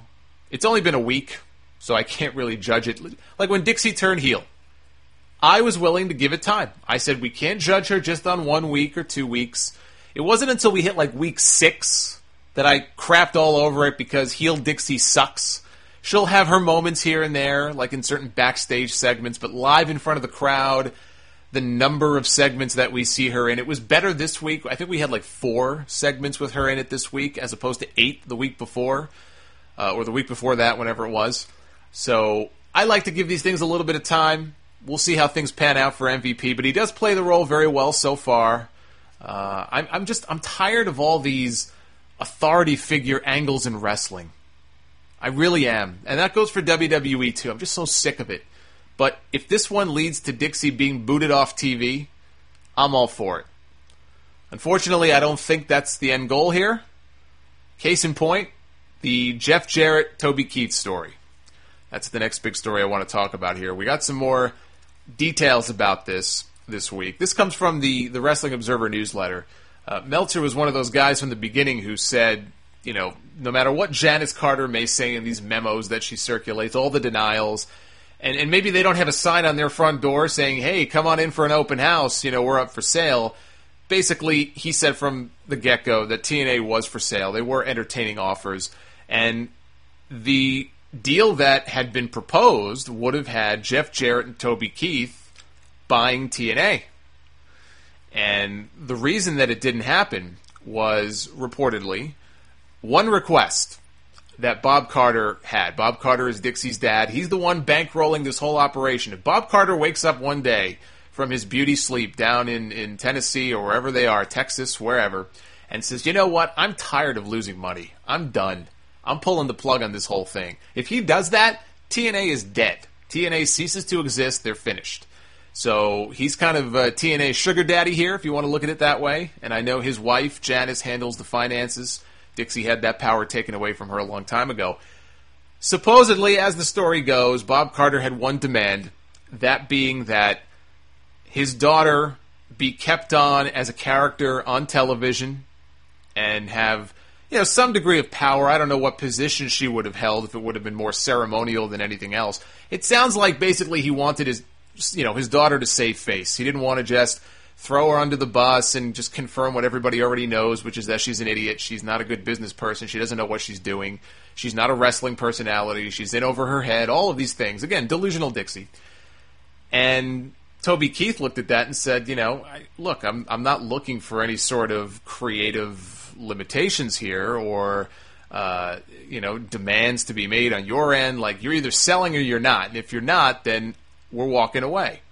And that's where we are now with Jeff and, and Toby Keith, I guess, looking to bankroll this new wrestling promotion that is still a ways off from launching. Jarrett posted a teaser on his was either Twitter or Instagram, I think earlier in the week. It was like a 15 second video, something like, you know, coming soon or we're coming or it's coming or something like that. So clearly, there's a new promotion that they're involved with, that they're starting from scratch. Uh, and it's going to take a while to get it off the ground, and they've got to scour for talent, and they've got to look for TV. Uh, because in today's day and age, without TV, you're not gonna you're not gonna go anywhere. You know, that's just a fact of life. And that's where it gets really interesting when it comes to Spike TV because TNA's deal with Spike is up in October. So you would think that right now they're either negotiating or they're getting ready to negotiate a new deal. I would think that Spike is happy enough with TNA. TNA, even though they can't seem to get past a certain point, the ratings that TNA does is still better than almost everything else, except maybe Cops. I, I guess the Cops reruns do really well, but TNA's got to be way up there in terms of what those shows do on that network. So I, I, I feel like in the end, Spike and TNA will reach a deal for at least one year. They're gonna they're gonna keep things going, but you never know. And if they don't reach a deal soon enough, and Jarrett and Toby Keith kind of swoop in there and say, "Listen, you know, this is what we have, this is what we're proposing, and let's talk. You know, let's talk turkey." And wouldn't it be something if TNA gets booted off Spike TV, and this fall there's a brand new promotion debuting on Spike. Maybe they even want to give Spike a you know part ownership in it just to sweeten the pot. Just saying, anything can happen. And that's what makes these these negotiations so interesting. It's like the negotiations with WWE and NBC Universal. You know, Valentine's Day is coming up pretty quick this Friday. That's the last date that NBC has to reach some sort of deal with WWE or to reach the demand, whatever WWE is asking for. If they don't do that, WWE is free to go out and negotiate with other networks. Maybe Spike. How does Spike in WWE factor into this whole thing?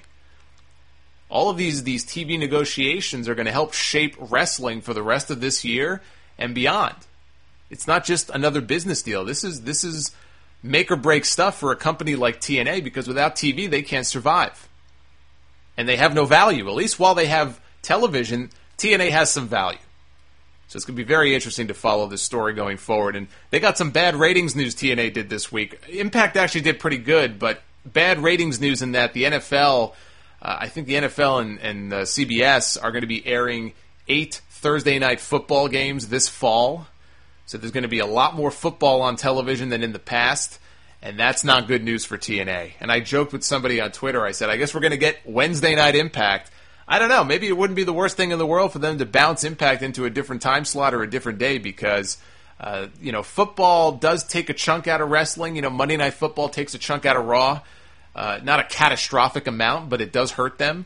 TNA's numbers are not where WWE's numbers are, so for them to take a big hit by the NFL, I don't know that they can really afford to sustain that.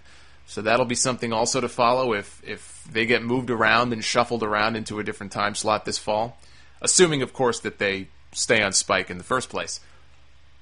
Time for the mailbag. If you have questions to send to me, please email them, the Solomonster at gmail.com. You can send MP3 questions as well as an attachment. Always include your question, though, in the body of the email. And please include your name and where you're from. This comes from Peter. Given CM Punk's diva like behavior, do you think he should be installed as the number one contender for his girlfriend's title to give him the championship match at Mania he so craves. Ouch. That was so great. I had to put that in the mailbag. So, Peter, good job. Sam from Windsor, Ontario, Canada, with all the talk of CM Punk quitting WWE and him saying how this year should be Daniel Bryan's year on top, do you think that this year's Mania main event should be Punk vs. Bryan for the title? Obviously, Bryan would go over, but my main point of this match would be to check off that one final thing Punk wants to do in his career while at the same time putting over Bryan in a big way. I am aware of there being a snowball's chance in hell of this happening, but just wanted to get your thoughts. Hey, you know, the two most over guys in the company wrestling for the, the top prize? Absolutely. I'd pay to see that. I love their matches they had back in 2012. Their, their over the limit match was one of my favorite matches that whole year. It's great stuff. And Punk versus Bryan, especially now, you know, Punk's gone and he's been the talk of the town. Bryan's a lot more over now than he was two years ago. Maybe back then I couldn't buy that as a real WrestleMania main event. Today, I'd have no problem buying that as a WrestleMania main event. They're the two most popular guys in the company. I think that'd be big money. Prince says, I'd love to see WWE take a page from WrestleMania 10 and have Daniel Bryan face Triple H, and if he defeats him, then face the winner of the Batista versus Randy Orton match. That way, we might have a Batista and Bryan match in the main event. And the crowd goes home happy. I like that better than the three way idea being proposed. What do you think? Well, the crowd only goes home happy if Bryan wins. If the idea is that Batista wins the championship or wins it and holds on to it, that's not going to be a very happy crowd. I'm willing to bet, especially not with all the uh, the international fans coming in. I, you know what? I don't mind that idea at all, but I would do it a little bit differently. I would actually borrow a page from WrestleMania 10 in that I would have Orton retain the title against Batista. You know, you could do some sort of screw job maybe that sets up Batista's post WrestleMania program with whoever that's going to be with. Uh, however, Orton does it, obviously it wouldn't be clean. But everybody's thinking, okay, Batista versus Bryan, and you swerve them and you have Orton retain. Bryan wins against Triple H. And I know we've seen Bryan versus Orton a million times. We saw Bryan versus Orton for 27 minutes on Raw last Monday night. But I think in that case, with Orton being, you know, the face of the company and he's been their, you know, chosen champion now for months, it would be quite appropriate. Here we are in the WrestleMania main event. It boils right back down to Bryan versus Orton, and the deck is stacked. He got the big win over Triple H, but he already wrestled a full match. Can he do it? Can he pull it off? And then he gets the big win finally over Orton for the championship and has the big celebration. You could even have Batista come out and do some sort of stare down or, you know, however you want to do it. But that's that's how I would tweak it. I would I would do that. I would have the two matches, but have Orton go over Batista, and then you end with Bryan versus Orton, so you can save the first Bryan Batista match for another pay per view. You can save it maybe for Extreme Rules the next month, or do the triple threat match then. I'd hate to blow off the first Bryan uh, Batista match with really no build at a WrestleMania because I think that could you can get two or three pay per view main events out of that, I think, later in the year. Marlon writes in regarding the Shield's rumored triple threat match at WrestleMania 30. The stage is already set for Roman Reigns and Dean Ambrose. So if WWE did go down this road, I feel Seth Rollins should win as a way to jumpstart his singles career. What do you think? I agree. I, they've already got big plans for Roman Reigns, and, and Dean Ambrose is going to be just fine. Rollins is the one guy of that group that I'd worry about. Uh, he would need that win, I think, more than the other two would. I'd give it to Rollins just like you would. You could do a deal where Reigns has him beat, Ambrose breaks it up since the real heat is between the two of them. And I don't think Rollins is going single anytime soon. My guess is they keep him and Ambrose together after WrestleMania. There's talk maybe of adding a third member to the Shield to replace Roman Reigns. I've heard Mason Ryan, which I can't see. I, I just, I just think that that would be a, a big mistake if they do that. I know I wasn't sold on Roman Reigns either when they first debuted the Shield, but he proved me wrong. He got real good real fast, and the guy's got a star presence about him. Mason Ryan has no star presence about him. He's been in developmental for years. I watch him. I just watched him on on NXT this past week. He seems no better and no worse than he was three years ago. You know, all he had was a huge body, and now he doesn't even have that. Cole from Philadelphia. I know that back in the late 80s, early 90s, pinfalls and submissions were added to the cage match because most of the wrestlers back then were bigger and less athletic than they are now. But to me, those additions slowly but surely made the cage match seem less dramatic and somewhat pointless. So does that mean that the cage match is basically dead? Here's the thing about cage matches. Traditionally, back back in like go back into the 70s, okay? Pinfall and submission were how cage matches largely were decided. The escape the cage rule, I think, really, I, I don't want to say that there was never a cage match with the escape the cage rule because I don't, I don't think that's true, but that was mainly a WWE thing. WWE, you know, either invented that aspect of it or they popularized it, whatever word you want to use. That was a WWE gimmick. That's what I grew up on, watching wrestling in the 80s so to me, if I saw a cage match that was pinfall or submission rules, I hated it because a cage match is where you climb out to escape. That's what I grew up on. You know, that's not really what a cage match though is supposed to be. Cage matches meant or, or was meant maybe I should say to either blow off a blood feud between two guys, right, or two teams, or you have a cage to prevent outside interference you could use the cage as a weapon. You could bust people open. Most cage matches back then had some blood, and you otherwise fought it like a normal match just to see who the better man was by pinfall or submission. I still like the escape the cage rules, and I like the drama that you can build around that. to see who's going to touch the floor first. If let's say one guy's going for the door and the other one's climbing out on the opposite side. But if you think about it, it's kind of a, a, a pussy way to determine a winner, isn't it? Especially if there's a championship on the line. I mean, it's like, hey, let's determine who the real world champion is of our promotion by seeing who can climb out the door and touch the floor first. Like it's like it's a foot race. It's kind of dumb when you really think about it. It's not really what a cage match is supposed to be. Hell in a Cell is more in line with what a cage match is supposed to be. You lock two dudes in a cage and they kill each other until one man is left standing. The problem with cage matches these days, first of all, no blood. Now, you could do a cage match with no blood. Bret and Owen had a great one at SummerSlam in 94, but it's hard for me to really get into a cage match these days because for so many years we saw blood. You know, you ram a guy's face into the steel, he bleeds. Makes sense. Go watch that Hell in a Cell match with Brock Lesnar and The Undertaker. Undertaker doesn't even look like a white person when the match is over. He looks like fucking Hellboy, he's so red. There's a lot of drama there. Without it, I think cage matches, Hell in a Cell matches, they all lose something. You know, and then there's the issue of how often we see cage matches these days. Every other week, there's a steel cage match. And a lot of the time, they're not even necessary. You know, like the, the Rhodes brothers against the Outlaws last week. It made sense. Brock Lesnar interfered in their match the week before, he laid him out. So the rematch is in a cage to prevent any outside interference. Fine, great. But you'll have cage matches for no good reason. Cage matches as as the first match of a feud, and then it's like, why? Why not save it for when the time is right?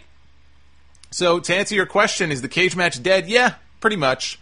They don't mean what they used to. You know, war games used to be the end all be all. It was a fucking war.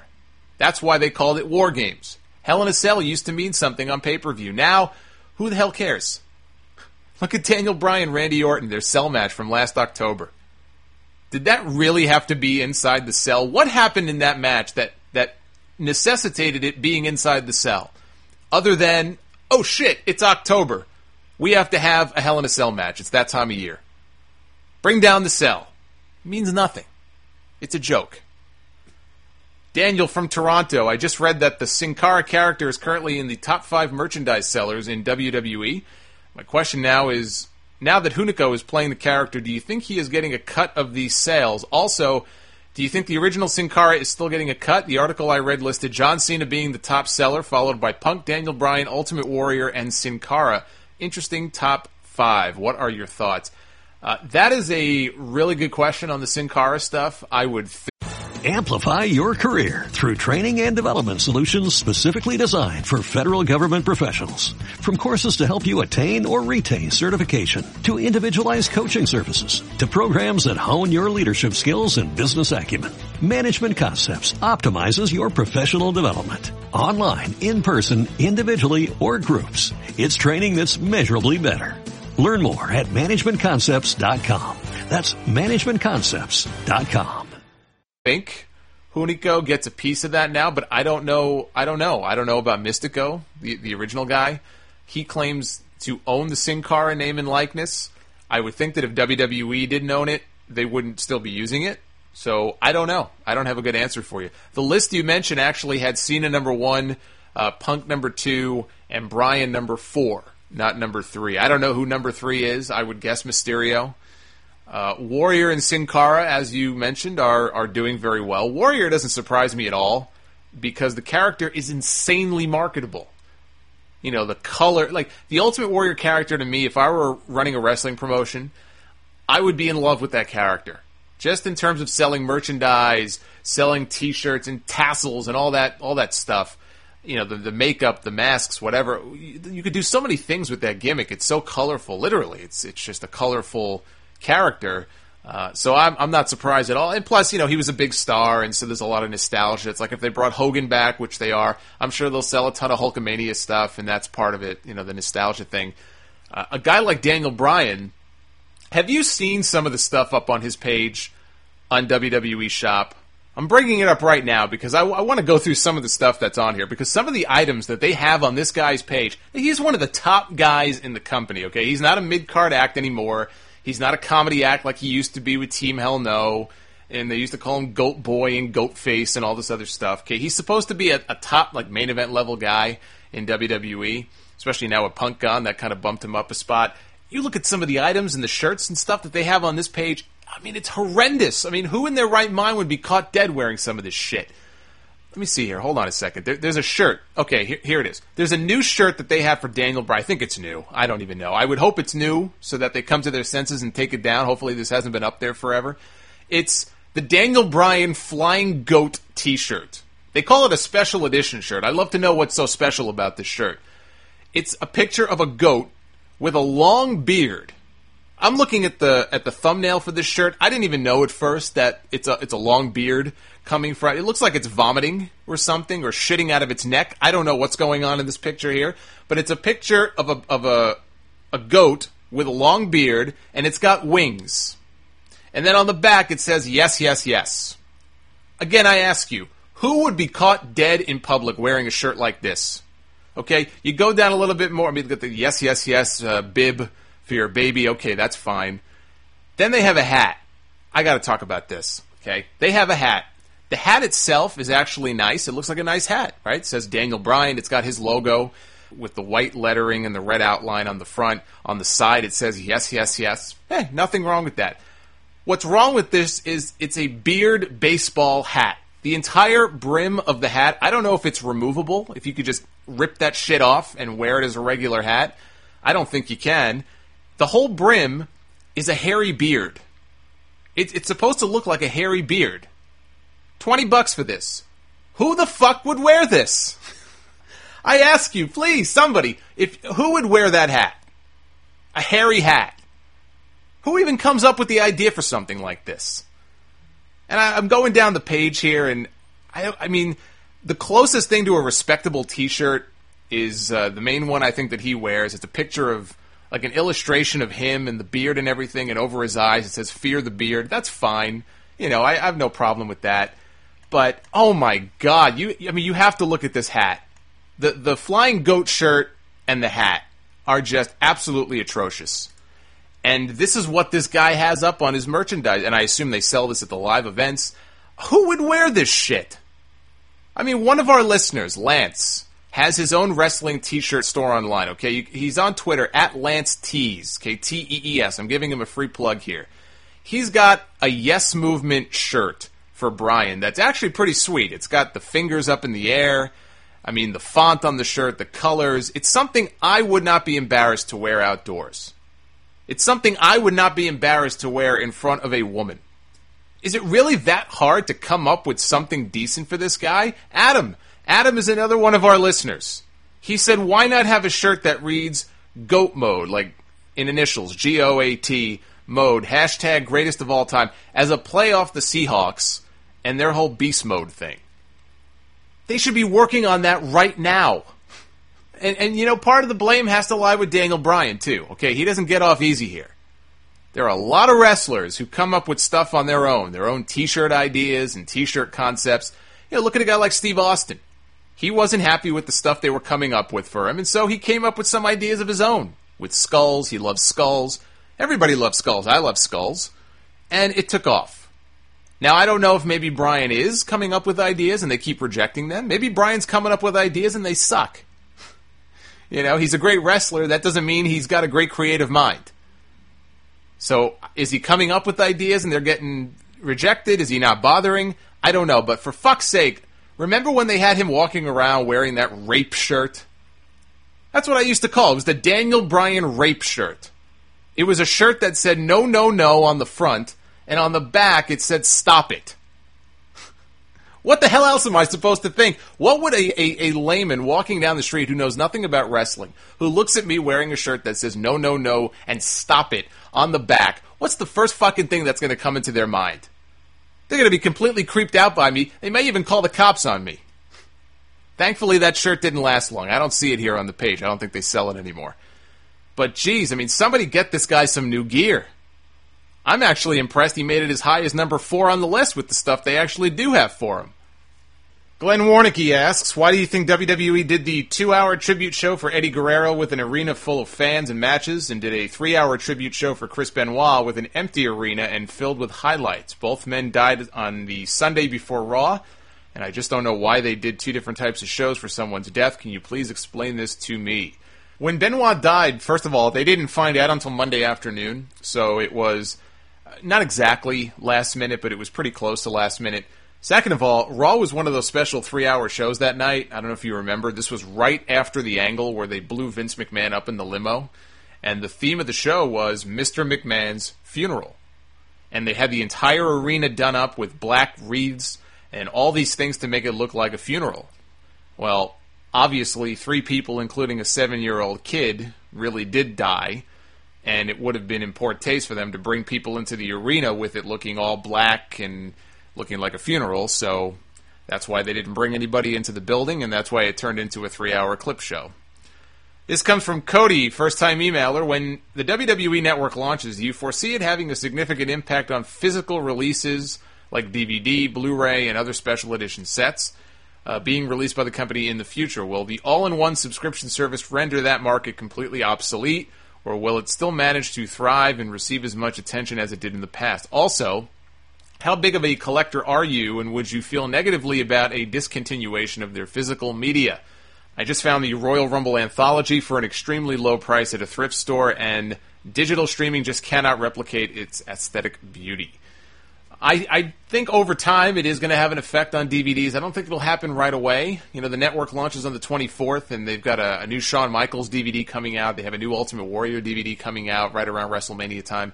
I think initially it'll be fine, but yeah, I mean, if this network really does take off and they can rack up, you know, a million subscribers or more over time, I don't know what the incentive would be for people to run right out and spend 30 40 dollars on a on a DVD or spend 50 bucks on a box set, you know, or something like that. Uh, I'm not like a big collector. I used to buy a lot of those DVD documentaries, so I have like the Monday Night War, Jake the Snake Pick Your Poison, both Ric Flair anthologies. I don't have any box sets for any of the events because I already had them on VHS and now they're now they're useless. But um, I, I wouldn't call myself a big collector. I just don't have room. I physically do not have the room to buy these DVD sets anymore, so I just don't buy them. Uh, you know, if I could get them digitally or, or by other means, if they pop up on YouTube or something, I'll check them out. Uh, but I just simply do not have the room, so uh, I'm sure the, the box art looks really nice, but me personally, I just don't have any place for it, so I don't really mind as much. What's going to be interesting is when the network launches, they said that I don't know if they said all of their home video releases will be up on there, but they gave the impression that all of them or most of them would be. As an old school fan, I would love to know if that includes the old Coliseum video releases.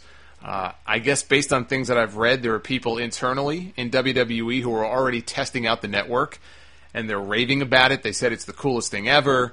Uh, there's a lot of there's you know a ton of stuff up there, and there are a lot of the uh, home videos from recent years, I guess, that are up there. But they did not see any of the Coliseum home videos.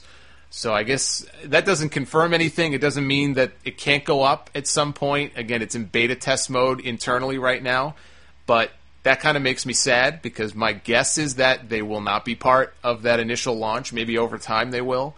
Uh, that that's what I would have a real interest in. Uh, but then again, I also know that if you if you know how to search around on YouTube, you will find a ton of those old Coliseum video releases in full on YouTube. Just FYI for anybody who wants to go uh, go give that a shot. Hoovy one two three from Twitter. First discovered you on YouTube via TV Tracks about 15 months ago. Decided to add your podcast to my rotation and have not looked back.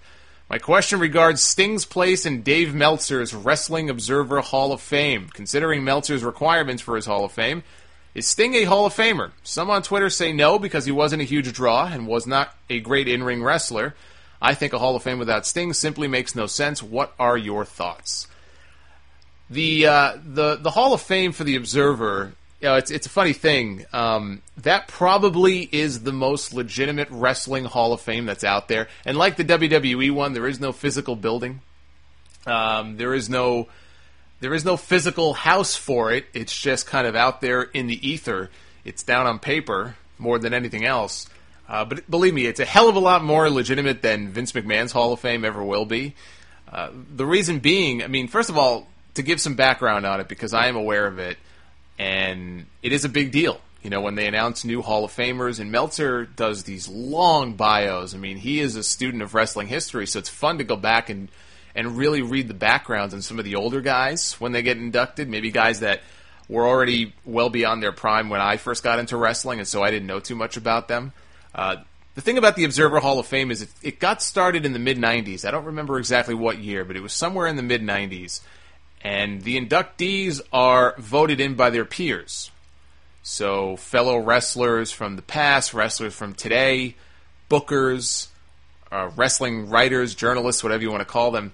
Uh, this is not the fans voting. This is not the fans in the app, you know, casting their vote, uh, stuffing the ballot box for their favorite wrestler. You know, this is not Vince McMahon deciding who he's on good terms with this year.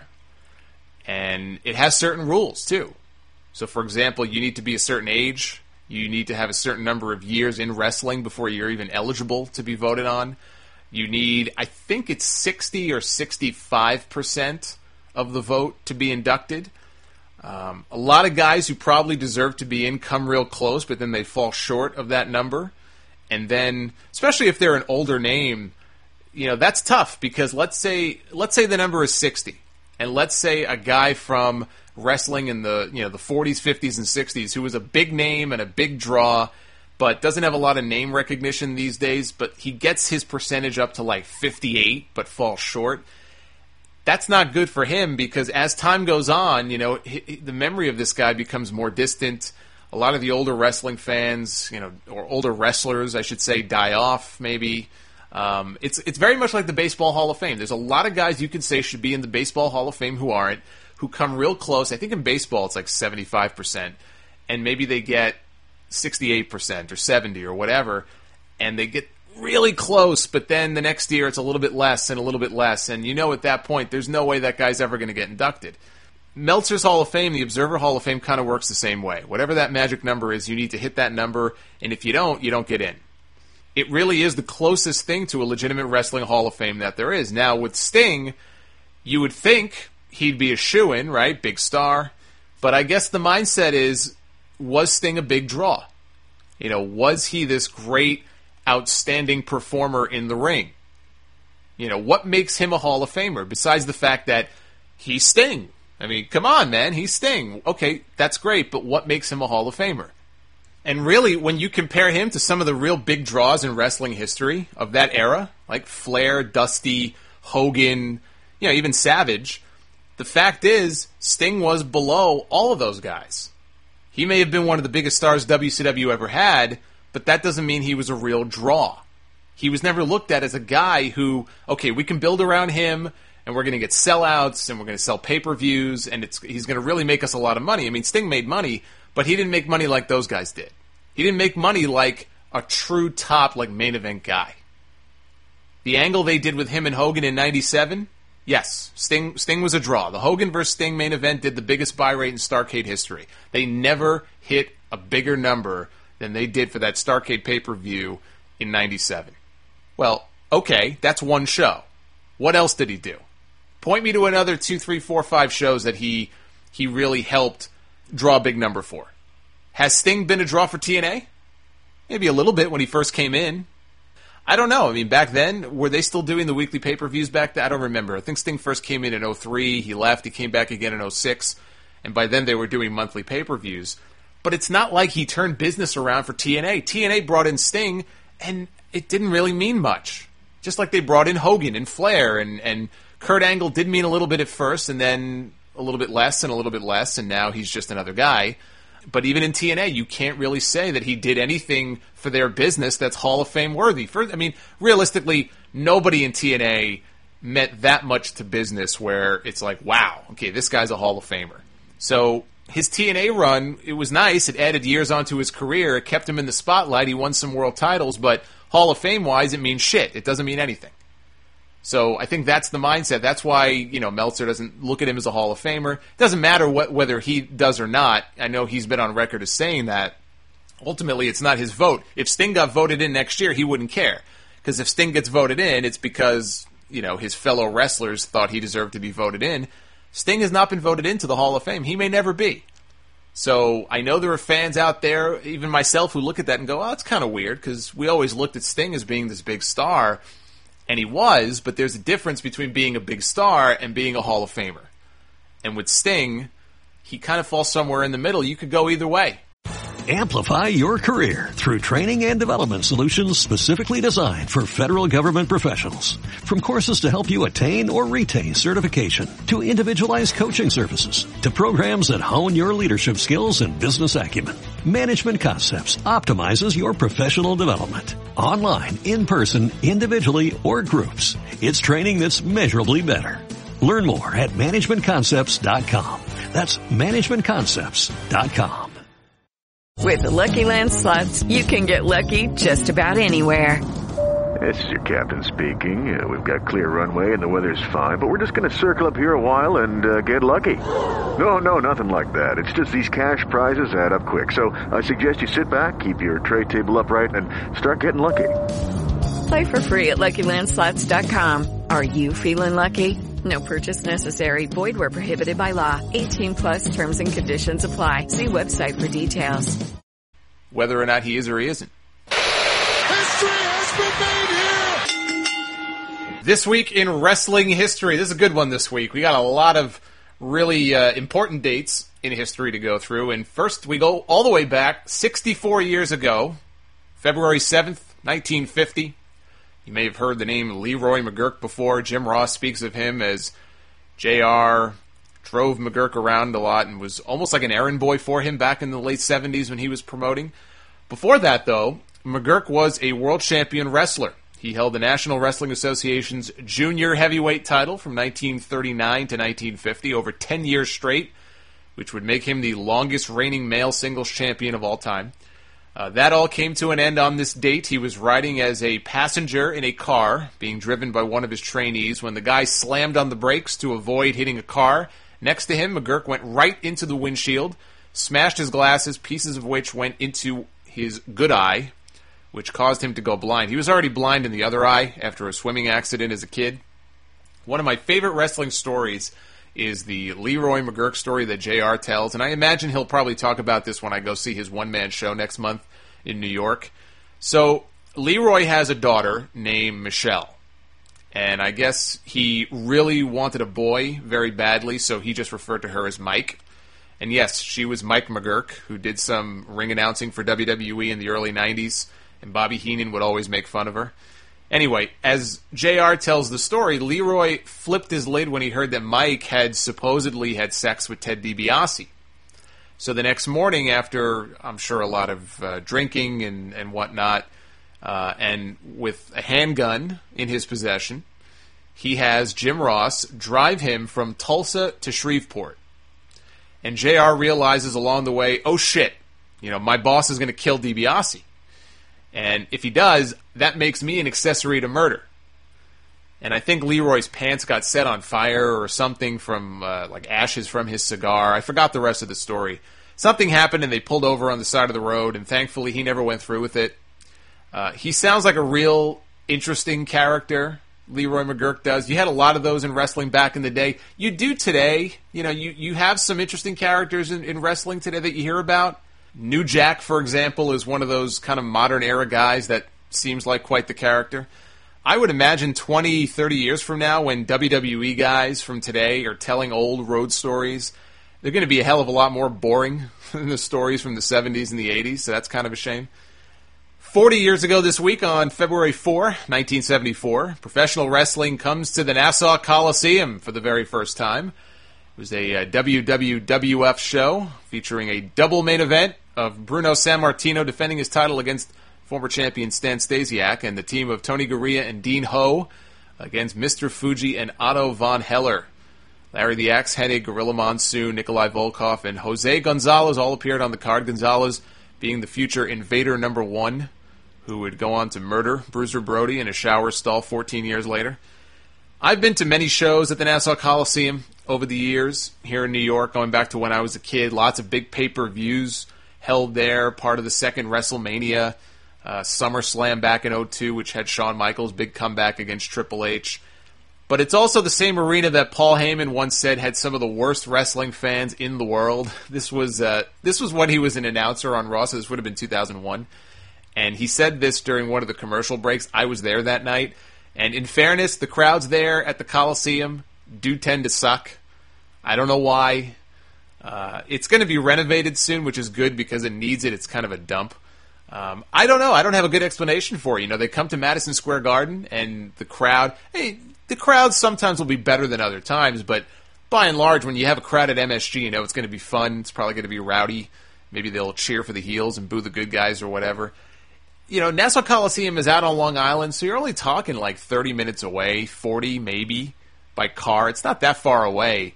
And generally speaking, man, the uh, yeah, the crowds are, you know, I don't know what it is. The crowds just aren't as fun at the Coliseum. But 40 years ago this week was the first wrestling show there. 26 years ago this week, February 5th, 1988, one of the most historic shows in WWE history. This was the first edition of the main event, which was not a show on Ion television like it is now with a bunch of jobber matches. This was a live special on NBC, featured the WrestleMania 3 rematch between Hulk Hogan and Andre the Giant for the WWE Championship. Still the greatest number of viewers to watch pro wrestling on network television 33 million people. I can't even wrap my head around that number. 33 million people tuned in to watch at least parts of that match. Also, it was the first appearance of the new Winged Eagle Championship belt that is still to this day my favorite pro wrestling title of all time. And I know many of yours as well. Uh, interestingly, in the pre-match backstage promo with Hogan, because on these specials back in the day, like Saturday Night's Main Event and all that, a wrestler would make his entrance, and then Vince McMahon on commentary would throw it back to Mean Gene in the locker room. They'd interview his opponent, then the opponent would come out. So they go to a, a backstage promo. I think this was after Andre was already in the ring, and Hogan's back there with with Mean Gene. He's still wearing the old 1986 Hogan uh, Championship belt, which was which was smaller. But when he came out for the match, like magic, the winged eagle appeared around his waist. That, I always, I, it always sticks out in my mind. It was just, it was so obvious those promos were pre-taped many, many hours earlier in the day, probably. But why nobody thought, okay, he's wearing the 86 belt in the promo, but he's coming out with this brand new title belt. Hmm, that's a little weird. So uh, anyway, that was that was a, a historic match. I mean, again, this was the the match where they did the evil twin Hebner angle. It's also the only championship reign that Andre the Giant ever had, which was brief. It was uneventful, but at least he could, you know, people can say Andre was the champion at some point. Um, this was Earl Hebner's debut in WWE. His brother Dave was already a referee. Earl was working for the NWA. They poached him over from the NWA, and the way they did this was great. I mean, this was it was a great angle. It really, really was. Because certainly when Earl came out to officiate the match, nobody knew the difference. You'd have to really know the Hebners to be able to tell one from the other. And you know, watching on television, I'm sure most or in the in the building because you're not that close to the ring. Nobody knew the difference. Dave was always a little bit heavier than Earl. Uh, but the storyline is that before the match, Earl, I guess, I don't know, he maybe he tied him up and put him in the, the stationary closet. I don't know what he did to Dave. But Earl officiated the match. Earl was paid off by the Million Dollar Man. When Andre got Hogan down and, and went to pin him, Hogan got his shoulder up at the count of two, maybe even the count of one, and the referee just ignored it and he counted three. Referee's decision is final. Title changed hands. Hulk Hogan's four year championship run done. Over. And that's when Dave came out, and there's the image of Hogan looking at these two referees. It's like they're looking in the mirror. Hogan Hogan doesn't understand what's going on. He can't believe it. Um, and then came that classic promo after the match where Hulk is in the back crying like a little bitch. Oh my God. Uh, Hogan is just crying. He's just hysterical. And he's yelling, you know, how much for the plastic surgery, Mean Gene? When I turned around, they were identical, identical. And it's just like, it's that classic Hogan promo where if you if you hate Hulk Hogan, you love that promo because this guy, he just he lost everything. He lost his belt. He lost the match and now you get to watch him cry about it. And the storyline going into the match was that Ted DiBiase had said he was going to buy the championship, and Hogan wouldn't sell. He said, no way. So Andre wins it, and immediately he relinquishes it to DiBiase. And that's another funny thing, because if you go back and watch it, when Andre surrenders the belt to DiBiase, not once, but twice, he refers to it as the tag team title. I still don't know what the hell that was all about. Uh, so he surrenders the tag team title to Ted DiBiase, And uh, they even had, you know, he was announced as, as the champion, DiBiase was, at a pair of house shows after this. Uh, before Jack Tunney went on television, he declared the title vacant. That led to the WrestleMania 4 tournament that the Macho Man won. Uh, so there, you know, if you were one of those people to go to those house shows immediately after this, you uh, had the rare sight of Ted DiBiase wearing the title and being introduced as the champion. Now, this show wasn't only historic because of the title change and the Twin Hebner angle and all that. Uh, this all ties into WrestleMania 4 in a different way. The show opened with an Intercontinental title match between Honky Tonk Man and the Macho Man Randy Savage. The plan had been for Honky to lose the belt and drop it back to Savage. Savage would be a, a two time Intercontinental Champion. Well, the problem is Honky Tonk Man refused to lose. He has said in interviews, I, I just I didn't feel it was the time. I was still drawing. It just felt like bad business. It wasn't the right time. It had nothing to do with him not wanting to do the job. Who knows? Back in those days, you know, those guys protected themselves. They protected their spot because a guy like Honky Tonk Man was disposable.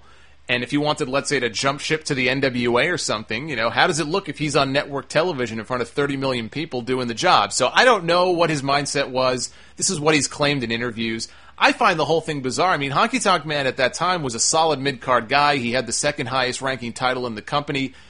He seemed to be a draw as a heel. People hated him. So he was a draw. He was doing well in that in that gimmick. He was so hateable. But to think that he would just say, "Yeah, no, I'm not losing," and they would kind of have to work around that uh, is kind of weird to me. But I guess they were going live on television, and, and what the hell are you going to do? So instead, the match ended uh, with a countout win for Savage, and what ended up happening was it altered the course of history, you could say, because Ted DiBiase certainly is of, of the impression all these years that he was getting the title. He may have even been promised it at WrestleMania 4. Well, to appease Savage, they instead put the title on Savage, and Hogan was going to go away to make a movie, I think No Holds Barred, and Savage would then carry the company as the babyface champion. And he did feud with DiBiase, but instead of it being Savage chasing for the belt, it was him defending the belt, and Savage was a big draw. He really was. Savage was a, a big success as the champion in Hogan's absence. He more than held his own. Poor Ted DiBiase, though, got screwed out of his big championship victory. So he's one of those guys, when you look back, who were some of the big names in wrestling history that never held the title? You think of guys maybe like Roddy Piper, uh, maybe even a guy like Curt. I know Curt Hennig was AWA champion, but uh, Jake Roberts, DiBiase's way up there because as the Million Dollar Man in that character, he was one of the top guys. He was a good wrestler, had a lot of success in Mid South, never held the big one in WWE, and it goes back to Honky Tonk Man refusing to do the job to Savage on this show. So there was a lot of history wrapped up in this show and how it affected WrestleMania that year and the Mega Powers angle that ended up happening and all that kind of stuff. Uh, but that was 26 years ago this week. 25 years ago this week, February 3rd, 1989, was the second live main event special on NBC.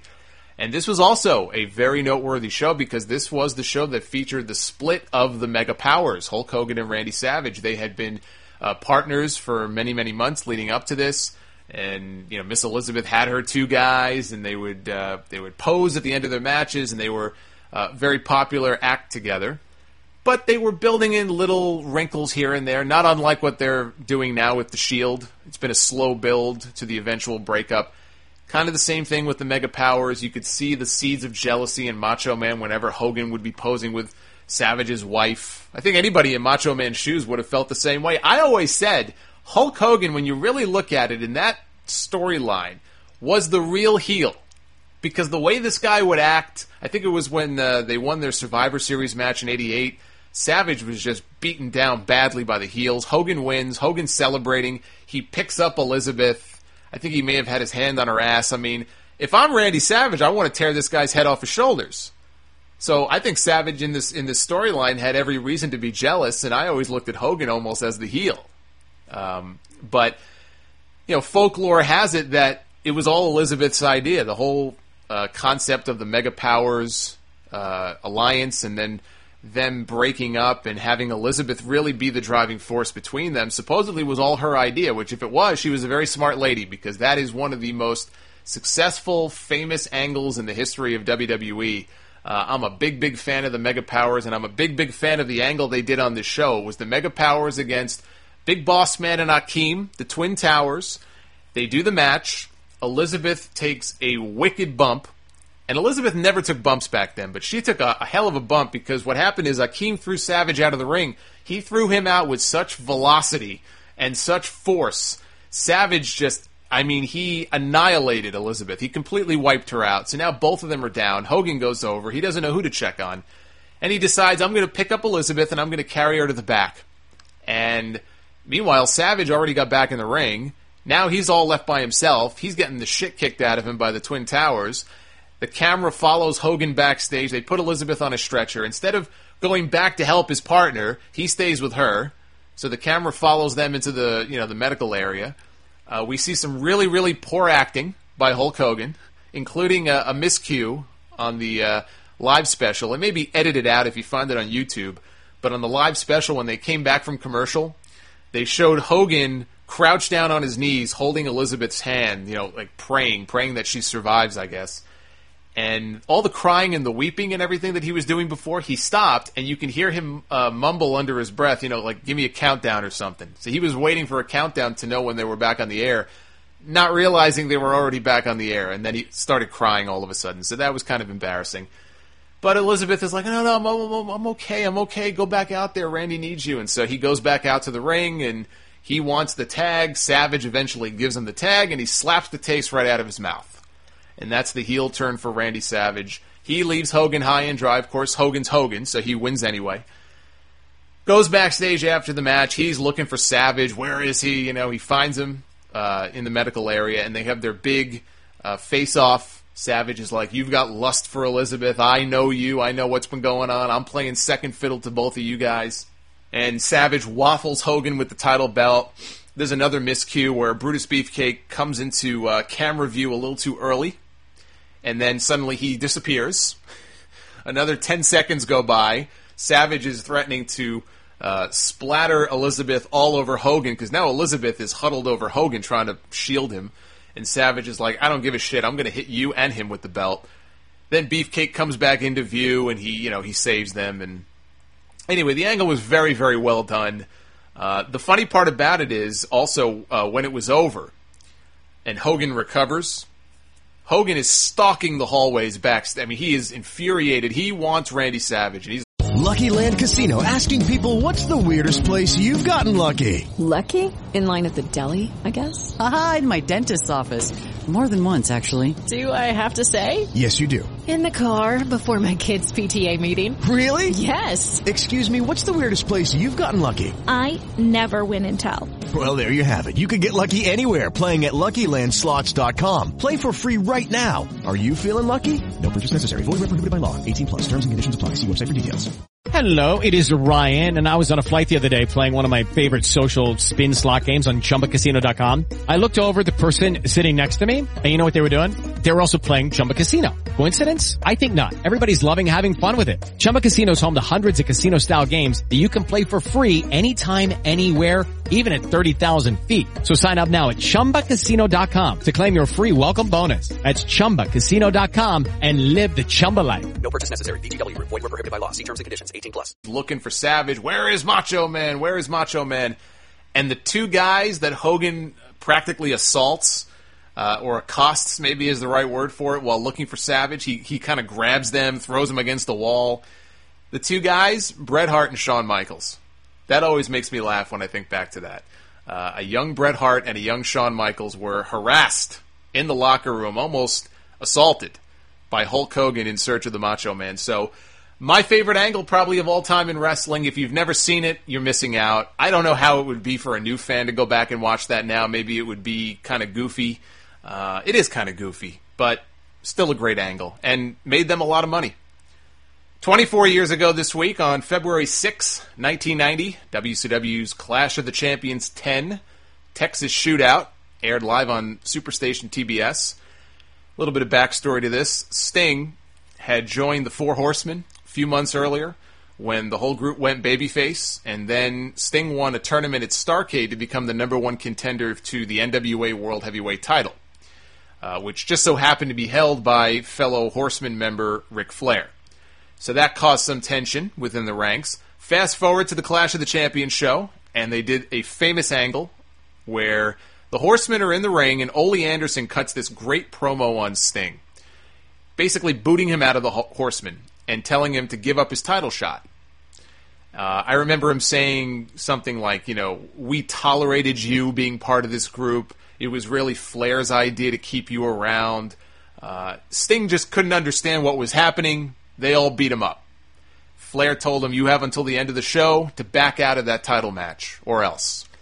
So later in the show, it's Arn, Ole, and Flair representing the Horsemen in a uh, cage match against Gary Hart's team, uh, Great Muta, Buzz Sawyer, and the Dragon Master, which is a fantastic name for a wrestler. Uh, and the Horsemen win. After the match, Sting runs down. He's supposed to climb into the cage and go after Flair. Uh, as he starts climbing the cage, though, he blows out his knee. And he can't climb. And nobody knows this. So, if I remember correctly, when they realized, okay, Sting's not coming in, we'll go out after him, and I think they were beating him down, nobody knew how hurt he really was. Uh, but he just completely blew out his knee trying to climb the cage. And the injury just could not come at a worse time because Flair was going to put Sting over for the title at the next pay per view at their uh, Wrestle War show. He was the guy that Flair picked to drop the title to. And with Sting gone, they went with Lex Luger instead, and the WCW folks wanted Flair to drop the belt to Luger, but Flair had already promised Sting the championship, and he wanted to keep his promise. So he saw Sting as the next big babyface. He didn't want to do anything to screw that up and go back on his word. So when Sting came back that summer, Flair dropped the title to him at the Great American Bash instead. So all it really did was just delay the inevitable. Sting did eventually get the belt. Uh, I don't know if it would have meant more had he won it sooner, which was the plan, but shit happens, and you know, kudos to Flair for keeping his word because he could have just been like, okay, and dropped the belt to Luger, and Sting misses out on his shot. How how would that have changed the course of Sting's career potentially? We don't know. Sting owes a lot of his career to Ric Flair, not just for that, but because of that first match they had at the Clash of the Champions in '88. Uh, the 45 minute draw that put Sting on the map. And Sting has said this before, but Sting really does owe his career in a lot of ways to Ric Flair. And Flair looked out for Sting in a way that was kind of unique because all the top guys back then, they looked out for themselves and they looked out for their buddies. Clearly, Flair saw something in Sting. He saw money in Sting. Maybe he liked him personally. And he went to bat for him and he stuck up for him. And in the end, Sting had a pretty good career for himself.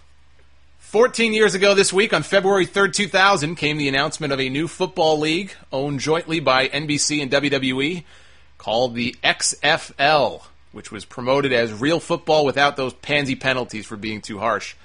Uh, now, I know it's easy to make fun of the XFL, and God knows there were plenty of reasons to make fun of them.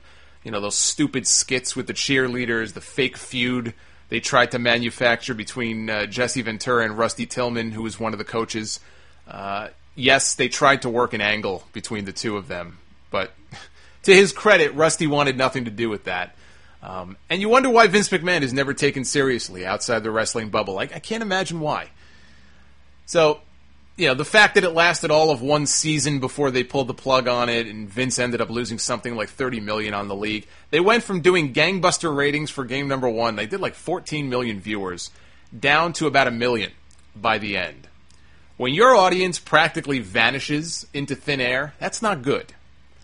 But to be fair, you know, the media the media never gave it a chance. You know, they mocked it at every single turn. They treated it like a joke. Vince did want to continue with it even after NBC threw in the towel. They still had uh, UPN as a partner to air games, uh, and and they had TNN, which is now Spike TV. They did still have those TV outlets to air the games, but UPN wanted them to slash SmackDown from two hours to 90 minutes in exchange for airing the XFL games. And Vince basically said, "The hell with that." So that ended the XFL, and uh, and Vince McMahon, you know, was a good sport about it. I remember him popping up in an SNL skit not long after where he was trying to sell helmets and old XFL merchandise and kind of making fun of, of himself. But the XFL, you know, in a lot of ways was was very innovative. You know, they wanted to make the game more fun for the fans. Uh, the NFL ended up stealing that overhead camera view that we have now on the field, Skycam, I think they called it. Uh, they took that from the XFL. They allowed players to put whatever name or phrase they wanted to on the back of their jersey.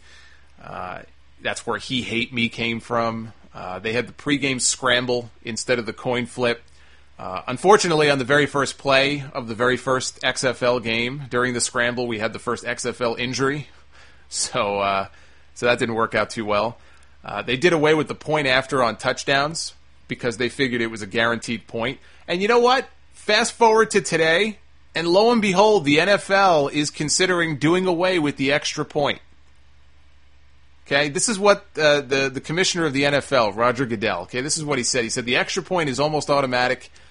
There's one proposal in particular that I have heard about where it's automatic that you get seven points when you score a touchdown, but you could potentially go for an eighth point either by running or passing the ball. So if you fail, you go back to six. That's what the NFL commissioner said recently in a in a in a statement in an interview. So you can't discount the fact that the XFL was ahead of its time in some ways. Just didn't work in execution. You know, the media bias I'm sure didn't help, but Vince did it to himself. He really did. With all the silly shit that I mentioned earlier, people watch football for football. They don't watch football for pro wrestling. I know Jim Ross is a big football guy, big Oklahoma Sooners fan. He tried, he was hoping maybe to get the gig as their radio announcer a few years ago. He didn't get it. But people did not want to see good old JR sitting out there with his cowboy hat on doing commentary with Jerry the King Lawler. That's just not what they wanted. So there were a lot of different reasons why the XFL failed. Uh, hey, give Vince credit. You know, he tried. He he had a vision. He tried, and it failed. Also, 14 years ago this week, on February 7th, 2000, Monday Night Raw from the Reunion Arena in Dallas, Texas, featured one of my favorite matches in Raw history. Uh, it was number 13 on my list of top 30 greatest Raw moments that I did on episode 228 of the Sound Off. Could have easily been higher. It was Triple H and the Radicals, Chris Benoit, Dean Malenko, and Perry Saturn, who had all just made the leap from WCW only a couple weeks earlier.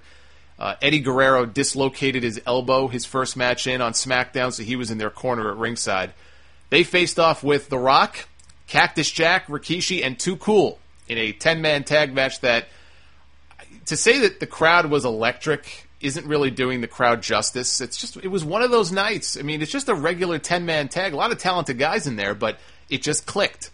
And they had a hot crowd. Wrestling then was still hot, and it just it was like a, a magical atmosphere. Uh, the match itself was really good, but the crowd made it great. And uh, that match was so much fun to watch. Triple H hit a pedigree on Grandmaster Sexay. Benoit hit the flying headbutt for the pin. New Age Outlaws ran down after the match with lead pipes. They all beat down the baby faces until the lights went out, and out walked Paul Bearer, who had been gone for many months, and everyone thought he was bringing out the Undertaker. Least I thought he was bringing out the Undertaker. Undertaker had not been seen since September of the year before, when he left to go have some injuries taken care of, and uh, he was all set to return. But I remember, I think he tore his pec I remember reading he tore his pec while he was training for his, his return. So that delayed his return for a few more months. That's when he came back as the American Badass. So instead, Paul Bear brings out Kane. And JR goes all crazy on commentary about how Kane is back, which I always found kind of odd because he was only gone for two weeks. That was when uh, Tori left him for X Pac. So Kane made a beeline for X Pac, laid him out, laid waste to everybody else. And then uh, on uh, SmackDown that week, he gave Tori a tombstone, hence the name Tombstone Tori. So this was great stuff. I mean, WWE was just firing on all cylinders at that time. Even with Steve Austin, he just had the neck surgery a few weeks earlier. Uh, but everything was just clicking for them, and they were putting over new guys. They brought over the WCW guys. Uh, and you look at the ratings. I mean, my God, Nitro did a 2.7 rating that night. Now, WCW was already on the descent. They were already going down the tubes. But 2.7 was not a bad number. And yet Raw did a 6.5. I mean the numbers that they were putting up back then were out of control. They don't they almost don't even seem real. Talk about wrestlers and like baseball players and people being on steroids and the number of those guys put up back in the in the late 90s like McGwire and Sosa and all that. Wrestling ratings were on steroids. I mean, holy shit, you look at some of these numbers, it just it just doesn't even seem real. Six years ago this week, on February 5th, 2008, Bobby Lashley announced on his website that he had left WWE. He wrote, Circumstances which are out of my control left me no decision but to leave WWE.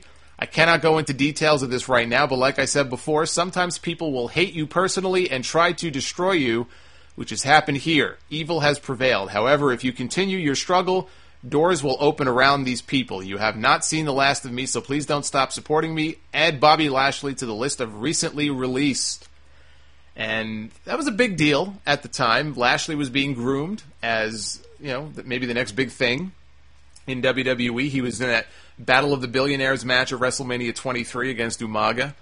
Um, probably would have become the first black WWE champion, I think, had he stuck around. But there were rumors that something happened or something was said to him that was racially offensive. Michael Hayes was involved, and I still don't know the full story. I think it had something to do with that, and that's why he was able to uh, negotiate his release and get the hell out of there because the last thing WWE probably wanted at that time was some sort of racial discrimination lawsuit on their hands. And so that spelled the end of Bobby Lashley. Finally, four years ago this week, on February 2nd, 2010, the death of what I will call WWECW. During an episode of ECW on Sci Fi, Vince McMahon announced, I would like to proudly announce in three weeks' time that ECW will be going off the air. I would like to thank all the technicians, cameramen, directors, producers, everybody, and certainly all the superstars who made ECW the success that it truly was. But I'd also like to thank in advance all of you who will be responsible for the success in bringing a new, innovative, never before seen program broadcast at the very same here on Sci Fi. This will be the next evolution of WWE. This will be the next evolution of television history. Thank you very much. The new show that Vince was referring to, NXT, which would be off the air less than a year later. It was moved off television and onto WWE.com. So, not quite the innovative concept, I guess, that he was hoping for.